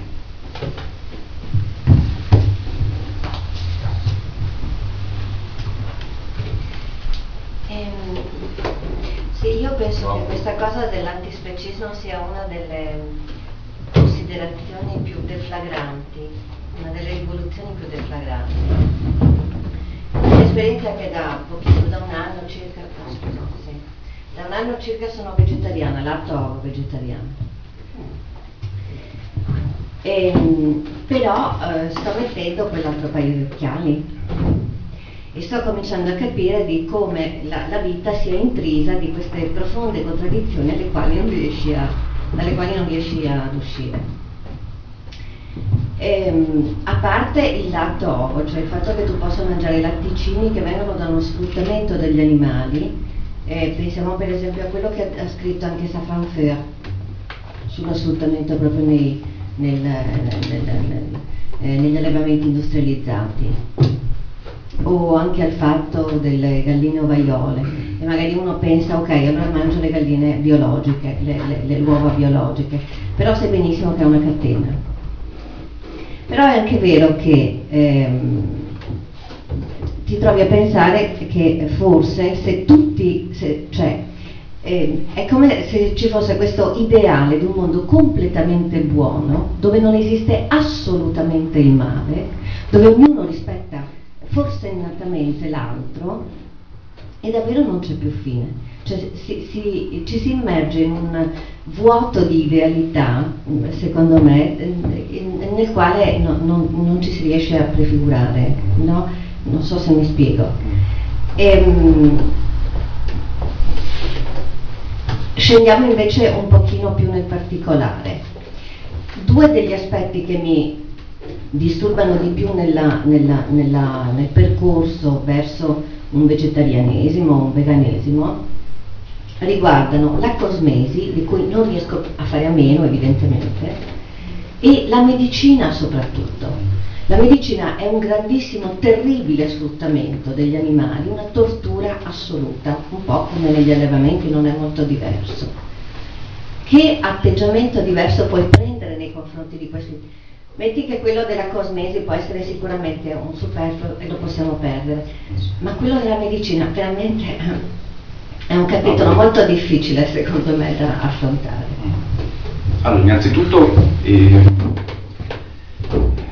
vorrei specificare che cioè, tu hai, hai, parlato di un mondo assolutamente buono, assolutamente, cioè una specie di eh, vacuità, del, di assenza totale di di negatività, ma non è quello che l'antispecismo prefigura. L'antispecismo dice semplicemente che il nostro ruolo è diverso dall'attuale. La nostra società dovrebbe essere diversa dall'attuale. Non si, non si pone come... Eh, cioè non, vuole costruire un uomo nuovo, ma non un uomo che rinuncia alle proprie radici. Vuole semplicemente che l'uomo sia comprenda la propria storia e si renda conto di chi è realmente. Quindi non è un, non è un intermezzo, non è una, una, via di mezzo fra l'animale e Dio, non è una via di mezzo fra un extraterrestre e un terrestre, non è il Signore del creato, eccetera, ma è una specie animale, un essere senziente fra altre specie animali, la più potente, la più forte. No? Però in realtà è così. Quindi diciamo che è il nostro il percorso. Se pensi un po' alla volta allo scardinamento di tutti i rapporti di forza, secondo me arrivi ad una, cioè il percorso è quello di una idealità, beh, di, di una bontà totale. l'antispecismo è, un'utopia. È un'utopia. Nel mondo animale gli animali vegetariani sono quelli più mansueti, quindi questo eh, penso sia una um, conseguenza del diventare eh, vegetariani, poi come è successo a me dopo dieci anni di vegetarianesimo sono diventata naturalmente vegana. Questo è un percorso, è un percorso. di coerenza. E, però c'è una cosa che volevo, che volevo chiedervi. Posso, posso rispondere prima, prima, alle questioni, poi... Ehm, quindi in realtà eh, la, la, questione invece... La questione della medicina e dei, dei cosmetici. Eh, allora, la questione dei cosmetici non è fondamentale, dai, parliamoci certo, chiaro, ecco, quindi non è per me. Il fatto che ci sono anche cosmetici che non, sì, che non fanno solo. vero che io non uso shampoo o robe del genere, però voglio dire, non è fondamentale, parliamoci chiaro, ci sono cosmetici su base vegetale. Uso cosmetici vegani, quindi Cioè, mica Ma, problema. ma tu eh, Silvana sei bravissima, è ovvio che dovrebbero fare tutti come te, però in realtà la questione della cosmetica è semplicemente risolvibile con dei prodotti di origine vegetale e il mondo vegetale che è ricchissimo può dare un sacco di, di elementi utili per questioni legate alla Sì, ma c'è la cosmetica. sperimentazione animale. La questione della sperimentazione... vegetale, Ma cioè questo- ma esistono questo un- quei prodotti che sono cruelty free. Ma questa è un'imposizione che la nostra società fa. Questa è un'imposizione che la nostra società fa. Però, voglio dire, se tu volessi realmente essere sicura di quello che ti metti su, in faccia, eccetera, così, una crema per il viso te la puoi fare anche a casa. Quindi voglio dire, oppure puoi acquistare, se proprio non è, dei, dei- pensa- devi informarti. Ovviamente devi informarti. La questione molto più eh, importante è la questione dei medicinali, perché lì si va a colpire un interesse primario nostro che è la salute e in definitiva la vita, ovviamente. Quindi come ci si pone di fronte alla questione dei medicinali eh, che vengono ovviamente sperimentati La fitoterapia è più antica della chimica. La fitoterapia è la, la madre del- delle medicine allopate che, eh, che trovi in farmacia attualmente. Quindi la fitoterapia, curarsi con le piante, è assolutamente fondamentale. Io non uso medicinali se non dei medicinali o fitoterapici o dei medicinali che sono talmente vecchi come l'acido acetilsalicilico che è la, quella, l'aspirina, basta, non uso altro. Quindi per ora è andata bene. Se un domani avrò una malattia gravissima, eccetera, mi porrò in quel momento eh, il problema e vedrò quale può essere la soluzione e la soluzione me la dirà solo ed esclusivamente la mia coscienza. Quindi in realtà noi viviamo in un mondo dove la, la- la medicina ci spinge ad esigere medicinali. Chiunque va dal dottore vuole tornare a casa con una ricetta, con un medicinale. Se il dottore non, una- non prescrive un medicinale, non è un bravo dottore. Quindi noi- mh, il, il problema mh, molto spesso non è la questione di curare, è semplicemente prevenire. Quindi in realtà noi viviamo in una società che ci fa ammalare perché, vi- perché se usciamo vediamo invece di qualche albero, qualche prato, vediamo una, una turbina a gas oppure vediamo una- un cantiere navale, eccetera, così. Oppure perché ci fa mangiare delle sostanze che sono piene zeppe di ormoni della crescita derivanti da altri animali e così via. Quindi noi viviamo immersi in una, in una società di chimica spinta che ci fa ammalare. Questo è, questo è un, è un- però è un- si apre una porta, un universo assolutamente vastissimo. Quindi. Esatto, poi voglio dire, noi abbiamo anche una paura enorme del- sia della malattia sia della sofferenza. Cioè, la sofferenza è una cosa del tutto naturale. Quindi noi non vogliamo nemmeno avere un mal di testa. Se qualcuno ha mal di testa, dice una persona che il mal di testa se ne intende, no? Quindi noi non vogliamo nemmeno sentire un minimo dolore e ricorriamo immediatamente alla medicina che ci fa passare il dolore. Non vogliamo assolutamente pensare me- chi è, cos'è e cosa rappresenta questa medicina e anche in definitiva cosa ci fa. Vogliamo semplicemente che il dolore ci passi. Quindi ancora una volta una visione egoistica. Quindi è sempre la questione egoistica che ci porta a fare delle scelte piuttosto che altre. Quindi lo so che è un, è un percorso chiaramente difficile e irto di ostacoli, però in realtà è, è fattibile, è fattibile. Io conosco persone che non prendono medicine da anni, oppure prendono delle medicine che sono talmente basilari, talmente semplici che in realtà non sono né da noi né da è ovvio. Cioè, è ovvio che se io avessi bisogno di un'operazione urgente, eccetera, ti potrei dire, non lo so. Se nel momento in cui accadrà quello che deve accadere, vedrò e io mi renderò conto. Potrei anche dirti, vabbè, chi se ne frega, mi faccio operare oppure uso qualsiasi tipo di medicina perché voglio rimanere vivo, o anche no. Questa è una, è una- è una questione assolutamente, è come dire, io sono un pacifista, sono non violento e mi trovo di fronte a un'aggressione o di fronte a una situazione di estremo pericolo e c'è un'arma, la- cosa faccio? La uso o non la uso? Non lo so. Nel momento in cui sarò in quella situazione precisa, ci penserò. Anche Gandhi diceva da, non, da padre alla non violenza, nel momento in cui non si ha di fronte una persona che, con cui è impossibile parlare e c'è un pericolo di vita mio o di un mio caro, eccetera, così, io agirò. Se non gira lui, insomma, c'è da credersi. La questione è assolutamente contingente. Nel momento in cui io conduco uno stile di vita che finora, e non sono un eremita o altro così, ma finora mi ha permesso di condurre una vita tranquilla. Se un domani avrò dei problemi, mi porrò il problema, ma per ora io non contribuisco allo sfruttamento degli altri, in primis gli animali. Posso? Beh, intanto ringrazio Adriano per questa presentazione che eh, insomma, eh, mi ha molto interessato e vorrei fare qualche brevissima osservazione. La prima riguarda eh, quello che lui diceva, il linguaggio. Il linguaggio fondamentale. Parlare di eh, animali non umani eh, è eh, è già eh, molto importante eh, alla luce della necessità di, di mettersi certi occhiali e di soprattutto vedere le cose da un altro punto di vista. Così come ehm, dovremo smetterla definitivamente di parlare dell'uomo e di parlare quantomeno degli esseri umani.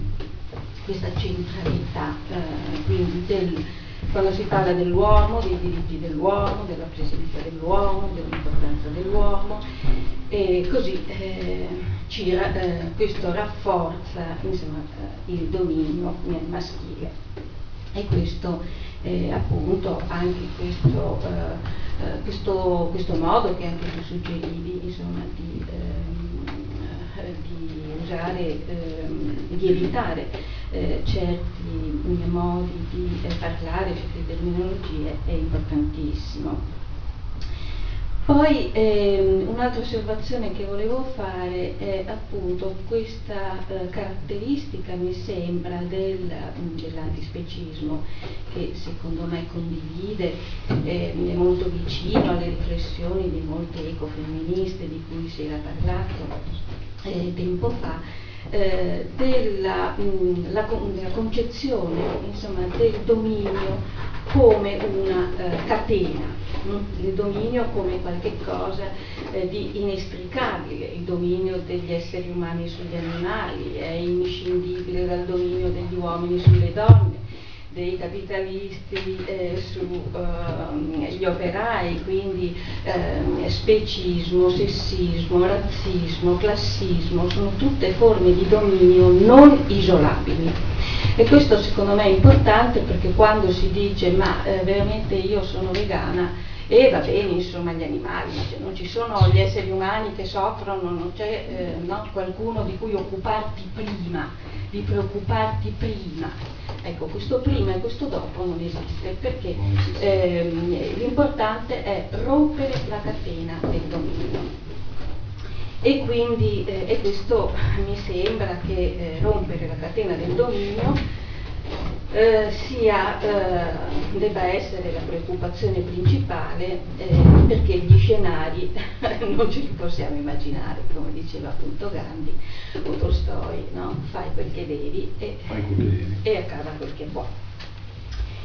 Um, un'altra, eh, osserv- altre due osservazioni, scusate, eh, che mi hanno molto interessato, è questa degli animali come laboratorio di oppressione e l'uso della metafora, mm, della metafora del macello, della metafora eh, insomma, che si rifà agli animali. Ecco, mi sembra che qua eh, la metafora proprio serva per mm, richiamare un dominio a, universalmente accettato, quello degli esseri umani sugli animali, per poterlo trasferire sulle donne in particolare, eh, in primo luogo, o, o appunto si sa che animalizzare, femminilizzare significa eh, no, designare colui che va dominato.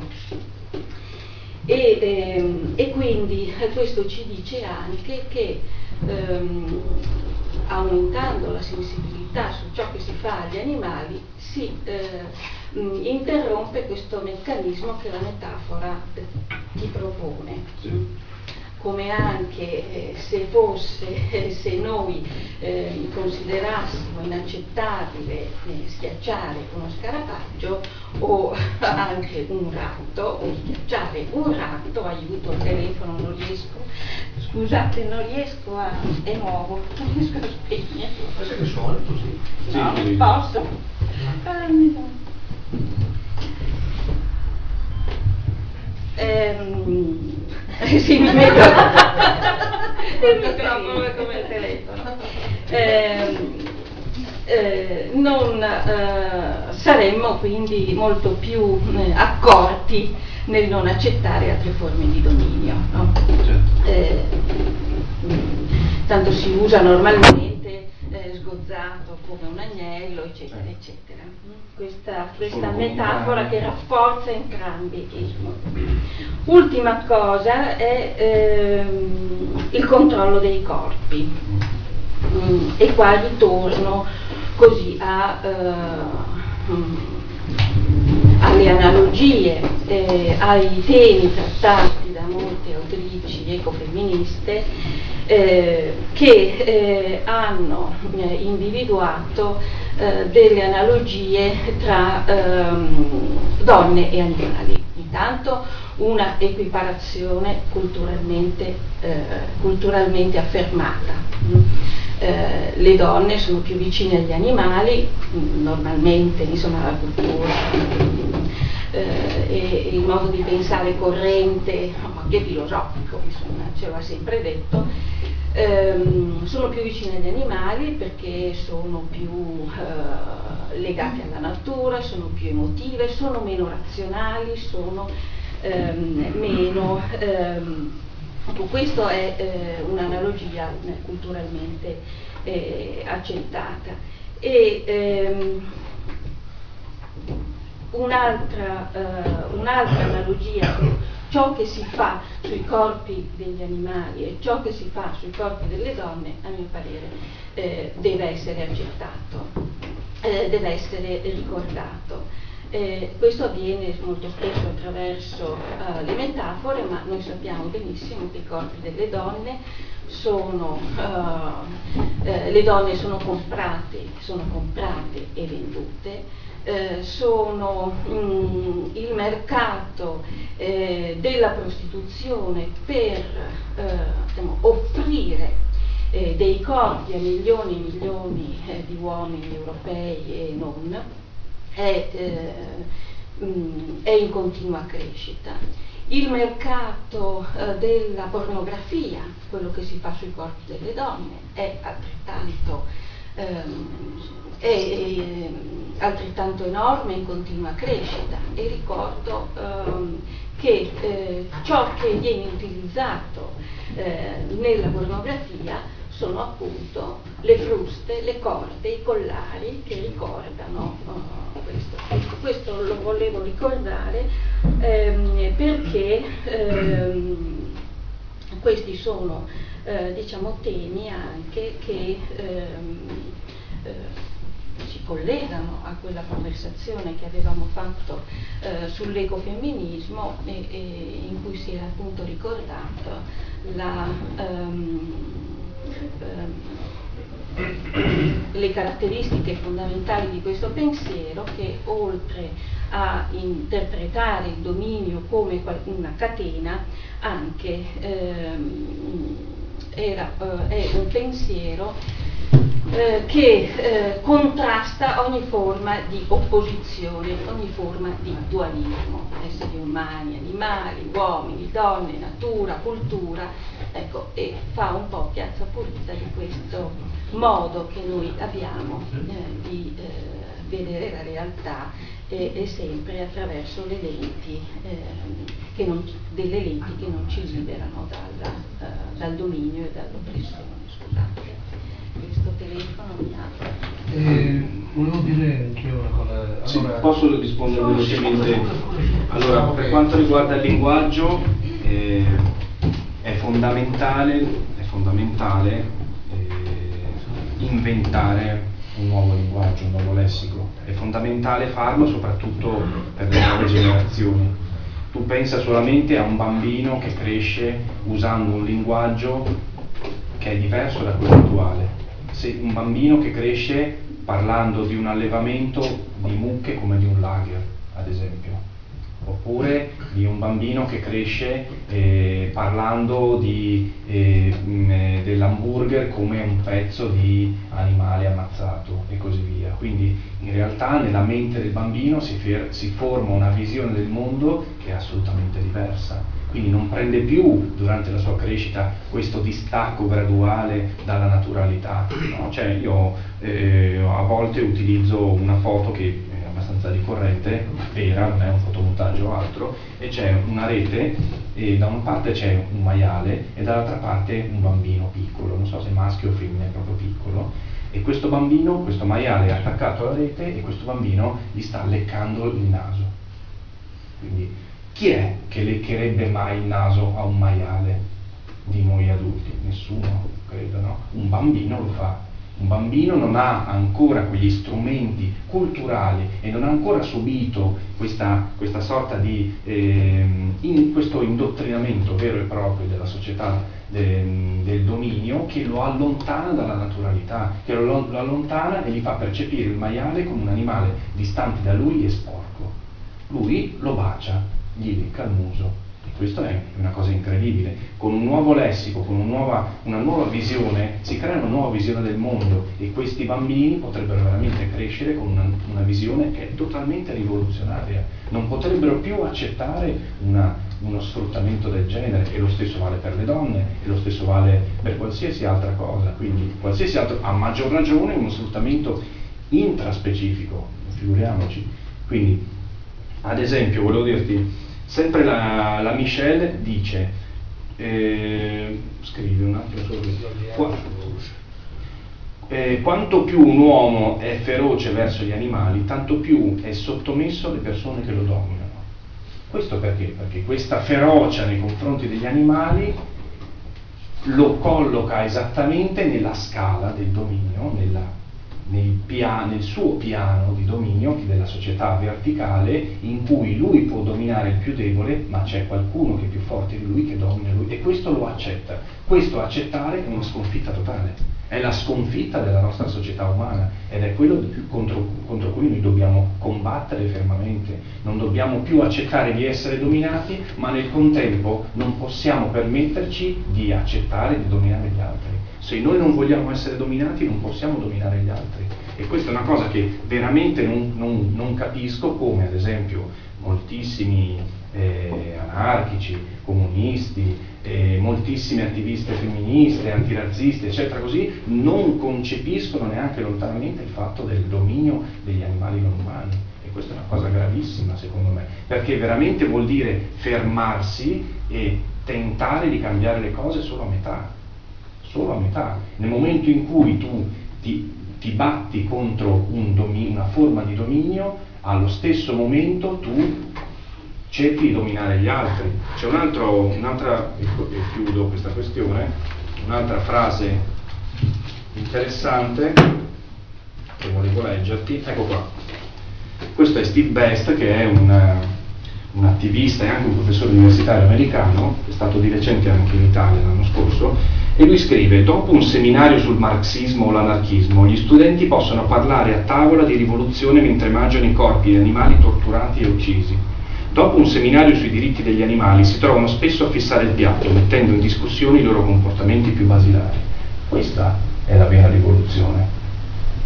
Questo è quello che noi intendiamo come sovvertimento, come cambiamento totale e radicale. Questo. Noi possiamo permetterci il lusso di parlare delle ingiustizie del mondo mentre mangiamo un pezzo di un animale che ha sofferto e è stato ammazzato per farci mangiare questo, questo cibo. Quindi noi parliamo di ingiustizia e compiamo un'ingiustizia. A che titolo possiamo permetterci di parlare di ingiustizia?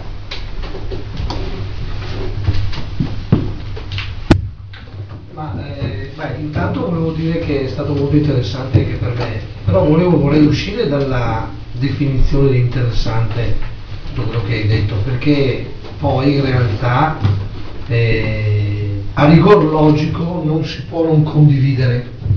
Io mi trovo in questa situazione, non riesco a non condividere pre- le premesse e le conseguenze che tu hai eh, tratto del tuo eh, però con altrettanta onestà devo dire che poi mi troverei, mi trovo, mi trovo in difficoltà nel declinare questo tipo di eh, dire, considerazioni che hai fatto in comportamenti coerenti e conseguenti. E mh, quindi non mi soffermo su tutti gli aspetti che tu hai illustrato e che sono stati integrati dai vari interventi, dal linguaggio, l'approccio, l'idea di, di, questo aspecismo e di, la violenza, tutte cose che francamente non saprei e neanche non voglio trovare motivo per contrastarle. Mi sono spiegato? Ecco no. E quindi ti chiederei per cortesia eh, una cosa, se tu eh, facessi molto, io andrei, andrei molto giù adesso da questi discorsi, se tu facessi una sorta di, passami la parola, decalogo del comportamento concreto quotidiano del, di chi abbraccia questa filosofia. Sì, cosa vuol dire? Cosa vuol dire in pratica? Eh, no, perché tu hai fatto accenni molto concreti sì, sì, sì. mi interesserebbe eh, tu li declinassi un po' meglio. E poi ti, l'altra questione invece dove ho più difficoltà a seguire e dove ho trovato la tua risposta eh, non soddisfacente, non vuol dire sbagliata, vuol dire non soddisfacente, vuol dire che qualcosa non mi quadra, nel, eh, è appunto sul discorso oh, della medicina, d'accordo? Probabilmente perché è quella più difficile da affrontare, ma la tua risposta ci penserò. Ecco, ci penserò, è una, un pensare filosofico e utile e indis- vorrei dire indispensabile anche, ma che si farebbe fatica a coniugare d'amblè nei comportamenti della nostra vita quotidiana. Ecco, questo è, credo che questo sia un argomento. Sì, sì, ho finito. No, volevo no, ho finito. lasciare prima rispondere, dire qualcosa sul discorso della medicina. Allora, eh, per il decalogo del comportamento, cioè io adesso mi dai una responsabilità mh, mostruosa e quindi no, non è che io... Hai capito quello cioè, Sì, dire. certo, però Io voglio dire, so. innanzitutto quando scenderemo giù avrete modo di eh, osservare praticamente che cosa significa cibarsi, mangiare cose buone, nutrienti, genuine e che non ammazzano Ok. gli altri e non sfruttano gli altri. Quindi già questo sarà un piccolo esempio da- per capire che cosa intendo, quindi mettere in pratica le, le questioni.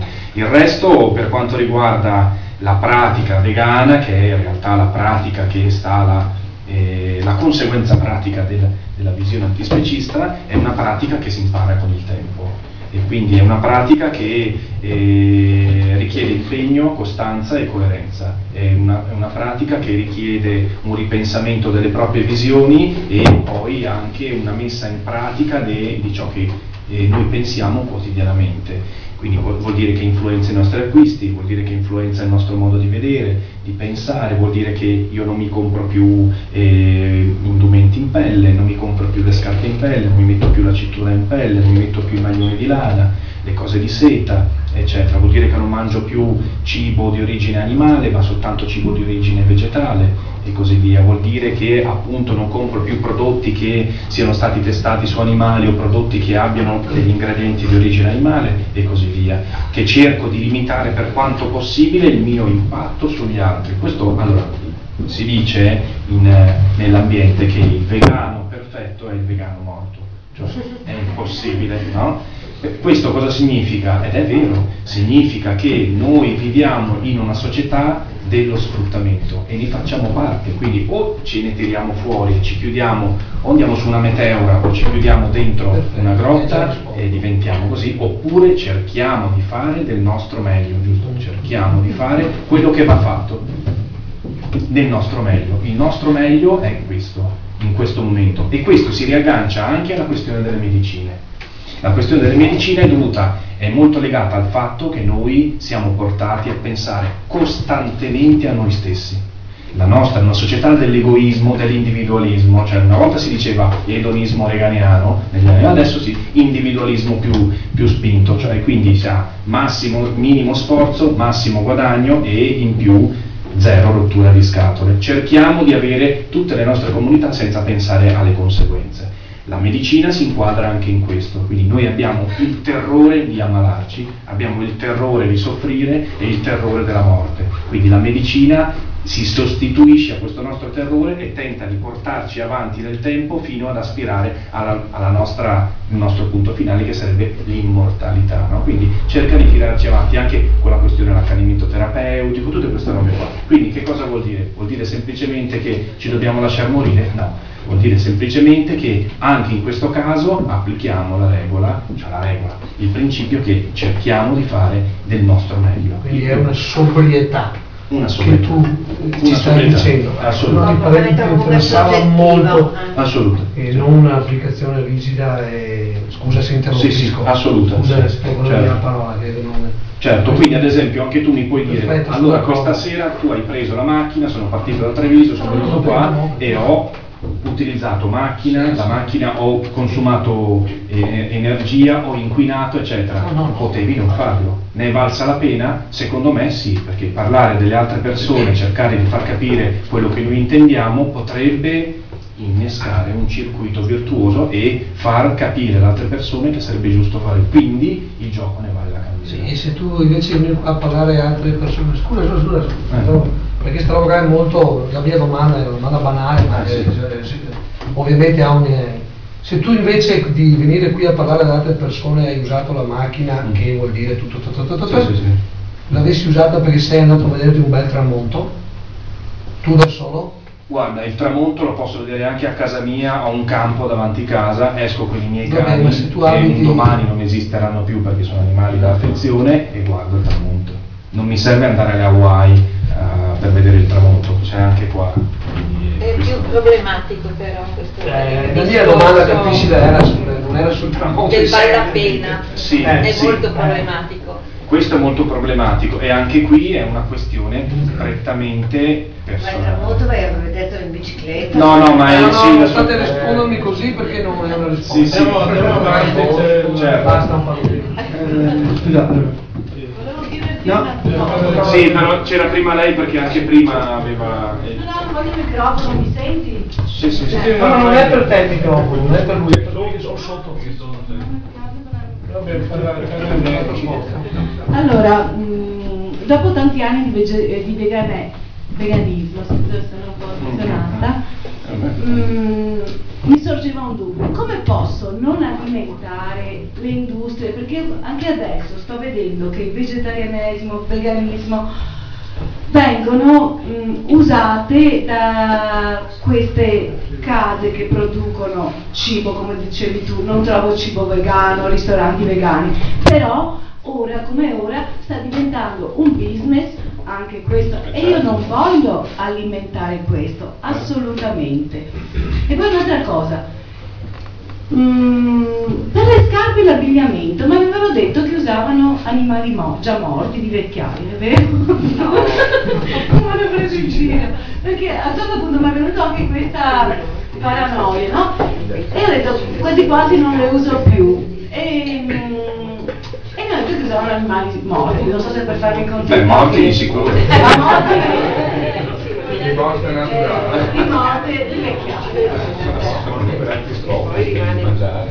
Guarda, se usassero degli animali morti E in allora vecchiaia io dovrei prenotare il mio paio di scarpe e ritirarlo fra un 15 anni, insomma. Dire, una mucca vive anche 25 anni. Come ti comporti in mezzo per i soldi che incassano eh, ora come ora le Eh? grandi case che producono Ah, vegani? già, già in pensione, sì, sì. Scusami. Come ti, ti comporti tu di conseguenza a queste grandi case che vogliono, che stanno facendo business anche questo? Eh, ma questo è, è quello di cui E- parlavo prima. Eh. Nel senso che, eh, come dicevo prima, per me, sì, sicuramente è comodo, è importante avere dei prodotti nei- al supermercato, al negozio, eccetera, così, che vadano bene per noi. Quindi dei prodotti...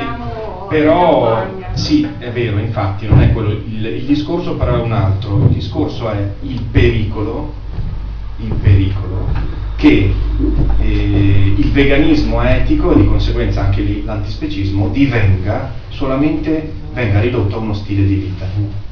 Questo è il pericolo. Il pericolo è che, come già accaduto in passato in mille altre forme, eh, la società capitalistica e la società quindi che si basa sul commercio, sul profitto, sulla vendita, eccetera, così, fagociti, assorba e faccia sua una nuova visione del mondo inglobandola e quindi facendola diventare esattamente un altro stile di vita. Questo è il pericolo fondamentale ed è questo a cui non, si, non ci si può e non ci si deve abituare. Quindi io ti posso semplicemente dire vai pure a comprare quello che vuoi, eccetera. Ma però... anche di più, cioè a me costa essere vegetariano, Eh, sì, vabbè. soldoni, Però mh, semplice, come diceva, come diceva lui prima, la- secondo me veramente la sobrietà è un'arma che abbiamo in mano.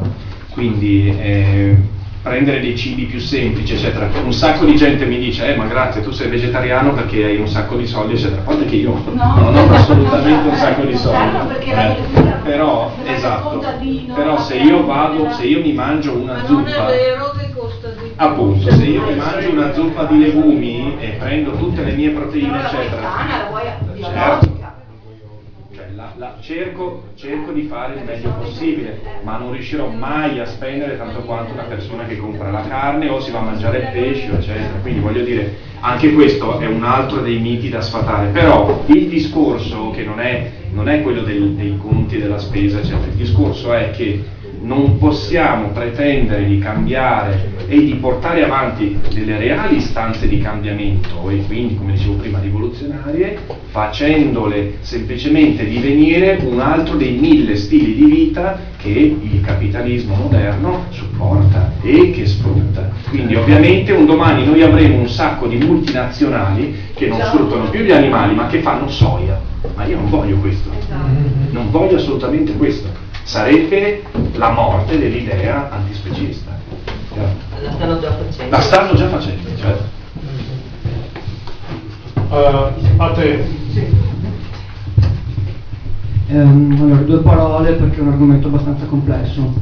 Ehm, per quanto riguarda il discorso della medicina e della salute, che immagino molte persone hanno a cuore perché dicono ma se io non faccio esperimenti non posso trovare farmaci nuovi. Ecco, bisogna andare sulle fondamenta. Come la rivoluzione vegana e antispecista va alle fondamenta al di là del limite di una visione antropocentrica, lo stesso bisogna andare al di là del limite di una visione meccanicistica della vita dell'esistenza, ovvero una medicina che intende la, la malattia e la salute esclusivamente come un, un guasto statistico, meccanico, come potrebbe accadere nella mia automobile, di un organismo che non è un meccanismo, è un organismo, un essere vivente. Allora, la medicina odierna si basa su una concezione della vita meccanicistica che è quella cartesiana, dualità corpo-mente, eccetera, eccetera, eccetera, e su questa ha costruito determinati successi e determinati insuccessi ma ha anche costruito appunto un sistema crudele di sperimentazione e anche di terapia negli ospedali. Non, andando, non andiamo oltre su questo discorso.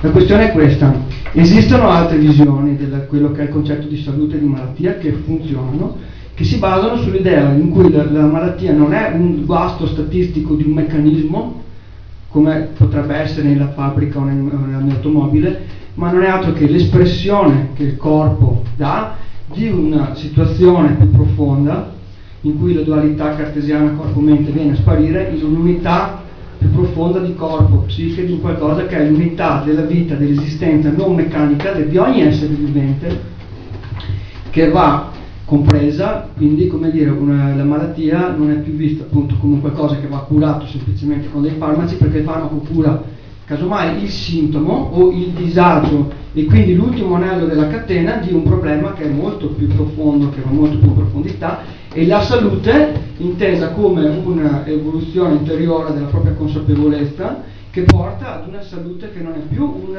sopperire con un farmaco a un'alterazione che è l'ultimo punto l'aspetto superficiale della malattia. Ok, Esiste anche questa visione della salute della malattia e funziona.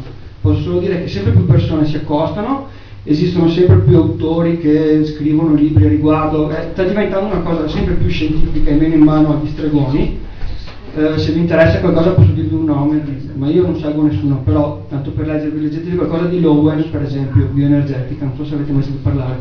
Comunque non è, io non, non, non faccio parte di nessuno, però non sono qua per, per, fare pubblicità a nessuno, è soltanto perché esistono comunque sempre più diffuse queste nuove, questi nuovi approcci olistici, globali, che funzionano e non hanno bisogno di fare del male a nessuno perché non vai a prendere un animale per fare un esperimento per vedere di ottenere una conoscenza esteriore di un meccanismo eccetera che magari si può ottenere anche per via meno cruenta per carità. Ma vai, a, ma vai a interpretare la tua salute la tua malattia come un qualcosa che ha delle fondamenta completamente diverse. Non voglio andare oltre perché sennò finiremo per fare una conferenza di medicina alternativa. Comunque questa è un'altra rivoluzione che, che è possibile e che è auspicabile. Grazie Beh, io ti ringrazio, cioè, io non, sono ferrato in materia, quindi non mi sento di fornirti una risposta, dico solamente che a mio avviso questa tua visione è compatibile con quello che dico io, quindi non, trovo assolutamente niente di... Cioè, il fatto di prendere distanze da una visione cartesiana e meccanicistica della vita e della medicina e della malattia, sono perfettamente d'accordo, quindi a me va bene così, punto, il resto sono ignoranti in materia, quindi come tale non, non vado avanti. Ci sono altre domande? Altre Saporiamo la cucina? Andiamo a assaporare la cucina perché sennò. Volevo scoprire il fianco dolente. E... Cioè dire quello che credo che gran parte di noi pensano in qualche forma, altrimenti saremmo tutti. Esatto. Perché non lo siamo? Certamente questo incontro ha posto e sollecitato molti, molte questioni molti dubbi. Sostanzialmente credo che cioè, la, teniamo conto che la civiltà nasce con la domesticazione sia animale che vegetale. La natura non è così eh, assettica, non è buona, c'è una continua anche violenza nel mondo, no? la violenza, violenza cosiddetta naturale, l'animale, il carnivoro mangia altri animali, c'è un ciclo. Noi siamo assuefatti, io credo, a questo ciclo. Del resto l'uomo che viveva prima di questa domesticazione viveva di caccia, non avrebbe avuto caccia e cioè, l'uomo cacciatore e raccoglitore, soprattutto la donna questo ruolo. Quindi anche qui questo problema della del uh, mangiare carne animale è un problema di fattura etica ma anche un problema moderno.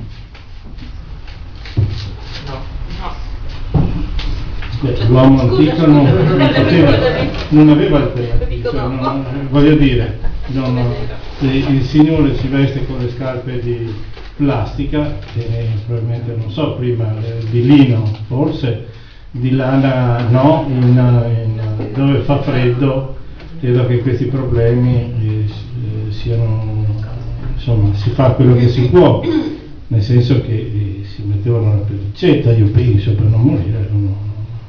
Quindi sì, ci sono una serie di problemi e in qualche modo noi giustifichiamo, io credo sia anche una giustificazione, giustifichiamo con la cultura. Mm, credo che in questo periodo ecco, noi viviamo una condizione in cui si potrebbe forse, forse fare a meno del, del, del, dell'uso animale. Sono civiltà antiche, ad esempio la Cina non aveva eh, l'uso del, dell'animale, c'erano pochissimi animali perché facevano tutto a mano, però coltivavano praticamente, c'era una monocultura, quella del riso, e l'uso dell'animale era eh, non, non, esisteva perché l'animale avrebbe mangiato quello che doveva mangiare, che poteva mangiare l'uomo. Quindi eh, in proporzione, semplicemente in una proporzione di tipo economico, la scelta era per far lavorare di più gli uomini e non vi dico però come. Quindi, vabbè, eh, Come anche- animali. Come animali. Anche lì, va bene. Mm, voglio dire, se restiamo sul, su problemi etici, che poi anche qui eh, la, la- la questione dell'uomo e la sua scelta viene capovolta completamente in questa, in questa visione eh, che abbiamo visto, no? legato a questo, a questo cosmo, eccetera, che pone sempre un cosmo in equilibrio. Qui c'è una scelta che è una scelta prettamente umana ed è una scelta prettamente etica.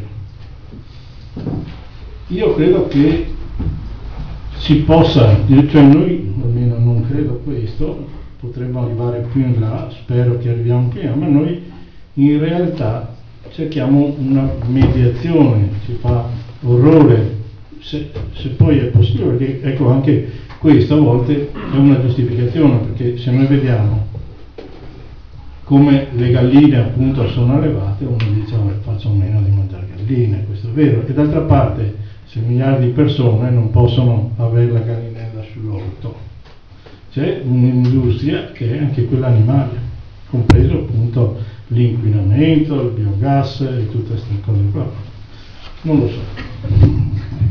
Allora, io ringrazio per aver eh, sollevato delle critiche perché secondo me le, le critiche sono importantissime e servono anche per puntualizzare molte cose perché se fossimo tutti d'accordo effettivamente come diceva Alice dovremmo essere già tutti vegani e quindi era- sarebbe stato anche inutile passare un pomeriggio qui a discuterne perché in realtà non, non sarebbe stato il bisogno. Comunque, alcune cose da puntualizzare. Allora, prima cosa, la natura non è né buona né cattiva, il concetto di buono e cattivo è un concetto umano, è nostro. Siamo noi che con la nostra morale diciamo che qualcosa è buono e qualcosa è cattivo. Per me è buono qualcosa, magari per te lo è, è cattivo e viceversa.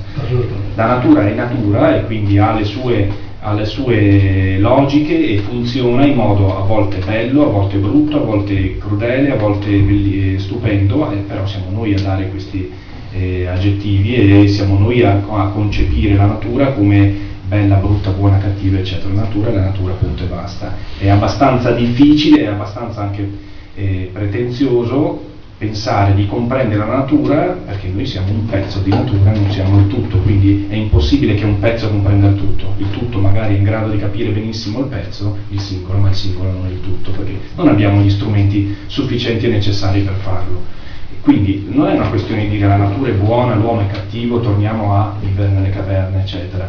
Questo è- non è assolutamente l'intento dell'antispecismo, è, è una questione che seppur ci possono essere degli addentellati, delle, delle- delle visioni eh, abbastanza simili con ad esempio il primitivismo, ma mm, cioè, io personalmente non lo condivido, poi ce ne sono altri, ci sono altre persone.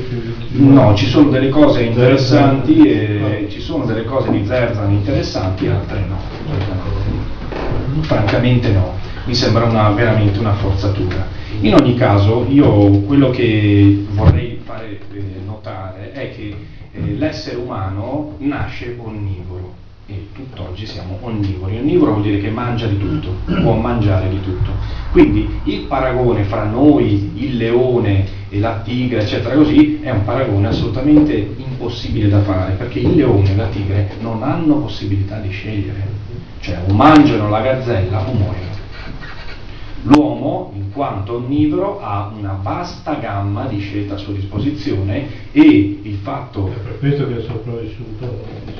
anche il leone e la tigre sono sopravvissuti, sono ancora non per molto, grazie a noi, ma sono sopravvissuti. Ci sono animali che sono comparsi sulla terra, carnivori, esempio i coccodrilli, molto prima di noi e sono ancora qua. Gli squali, molto prima di noi e sono ancora qua. E forse magari saranno anche dopo che non ci saremo più noi, chi lo sa. In ogni caso, voglio dire, ci sono animali, i primi mammiferi comparsi sulla faccia della terra erano molto simili ai topi.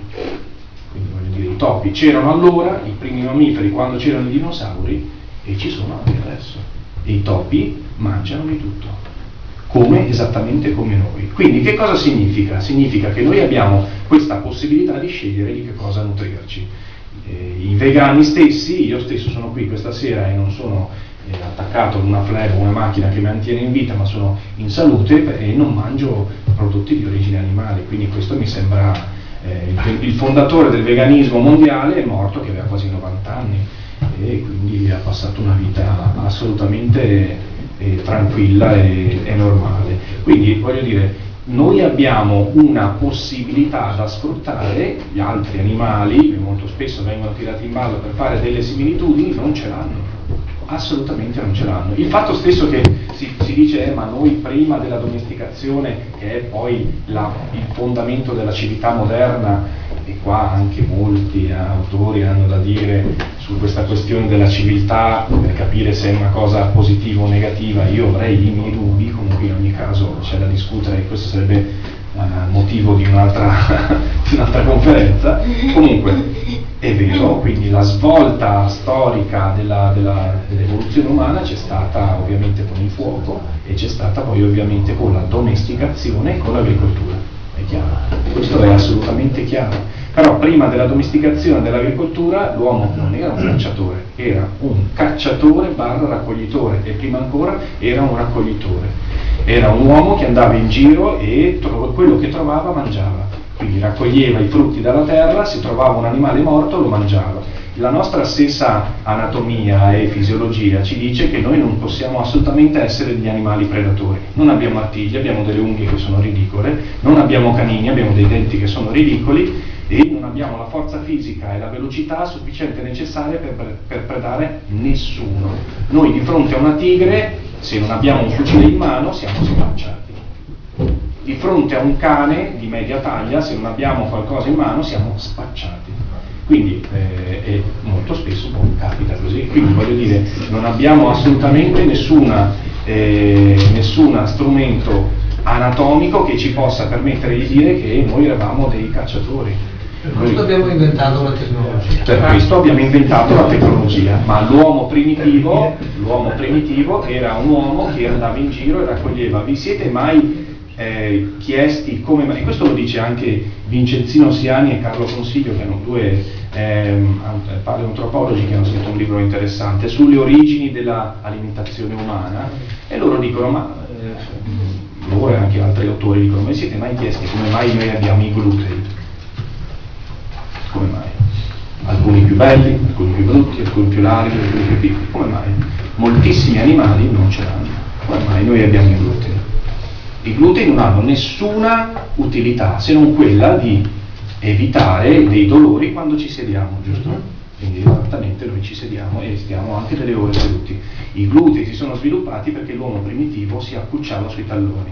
Si accucciava sui talloni per prendere la terra e grazie al pollice opponibile, che è una delle nostre particolarità che solo pochissime altre specie hanno, per prendere dei semi di piccola dimensione. In questo caso è la donna primitiva la donna primitiva e anche l'uomo primitivo prima di diventare cacciatore e quindi dominatore del cranio. La caccia è stata un'invenzione dell'uomo che ha portato anche alla subordinazione della donna che doveva rimanere a casa a badare ai, alla prole, eh, al fuoco e agli alimenti e l'uomo diventava cacciatore barra guerriero. E questa è la civilizzazione, quindi anche qui ci sarebbe da discutere. Però l'uomo ha il pollice opponibile non perché si arrampicava sulle, sulle piante, perché noi discendiamo da una serie di scimmie antropomorfe terrestri, gli scimpanzé, chiaro, il gorilla, eccetera, così. Bonobi. Bonobi, ecco bravo, ma perché prende e prendeva e prende, e prende tuttora dei cibi di piccole dimensioni che non sono animali, ma sono semi che triturava e tritura e triturerà ancora mediante i molari e i premolari, che sono molto sviluppati. Noi di canini ne abbiamo quattro e sono insignificanti. Se, ci, se li paragoniamo ai canini di un orso o di un cane anche o di un gatto sono assolutamente anche l'intestino anche l'intestino è molto più lungo di quello di un, di un carnivoro quindi in realtà noi possiamo vivere benissimo senza assolutamente prodotti di origine animale e è una nostra scelta è questo che è, ed è questa la cosa fondamentale, la scelta che può essere sicuramente fastidiosa. In più, la questione dell'uomo cacciatore è una visione veicolata dagli studi antropologici, soprattutto svolti nell'Ottocento. Nell'Ottocento è nata l'idea dell'uomo primitivo cacciatore, l'uomo delle caverne con la clava, la pelliccia, eccetera.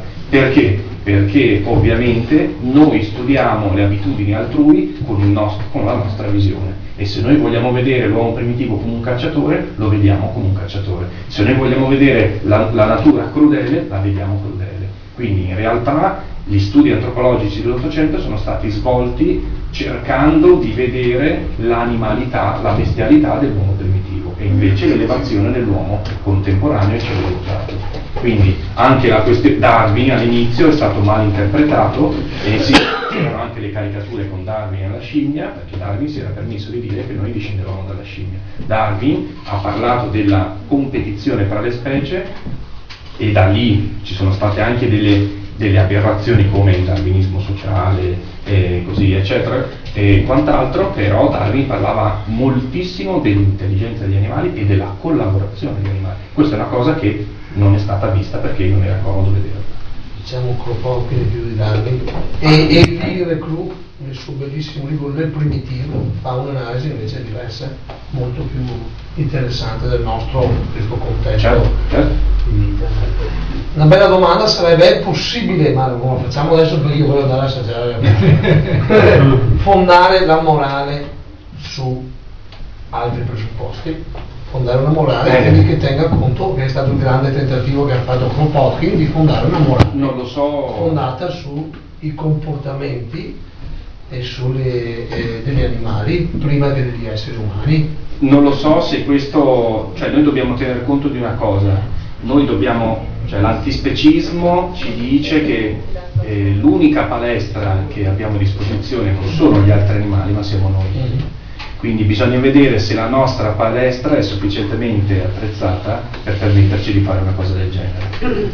Io qualche dubbio ce l'ho, in realtà però il tentativo varrebbe la, pena, la, varrebbe la pena di farlo. In ogni caso non saremo noi a inventare questa nuova morale, ma saranno magari le future generazioni che saranno state educate con dei criteri, delle visioni diverse e con una visione del mondo assolutamente diversa da quello che noi abbiamo.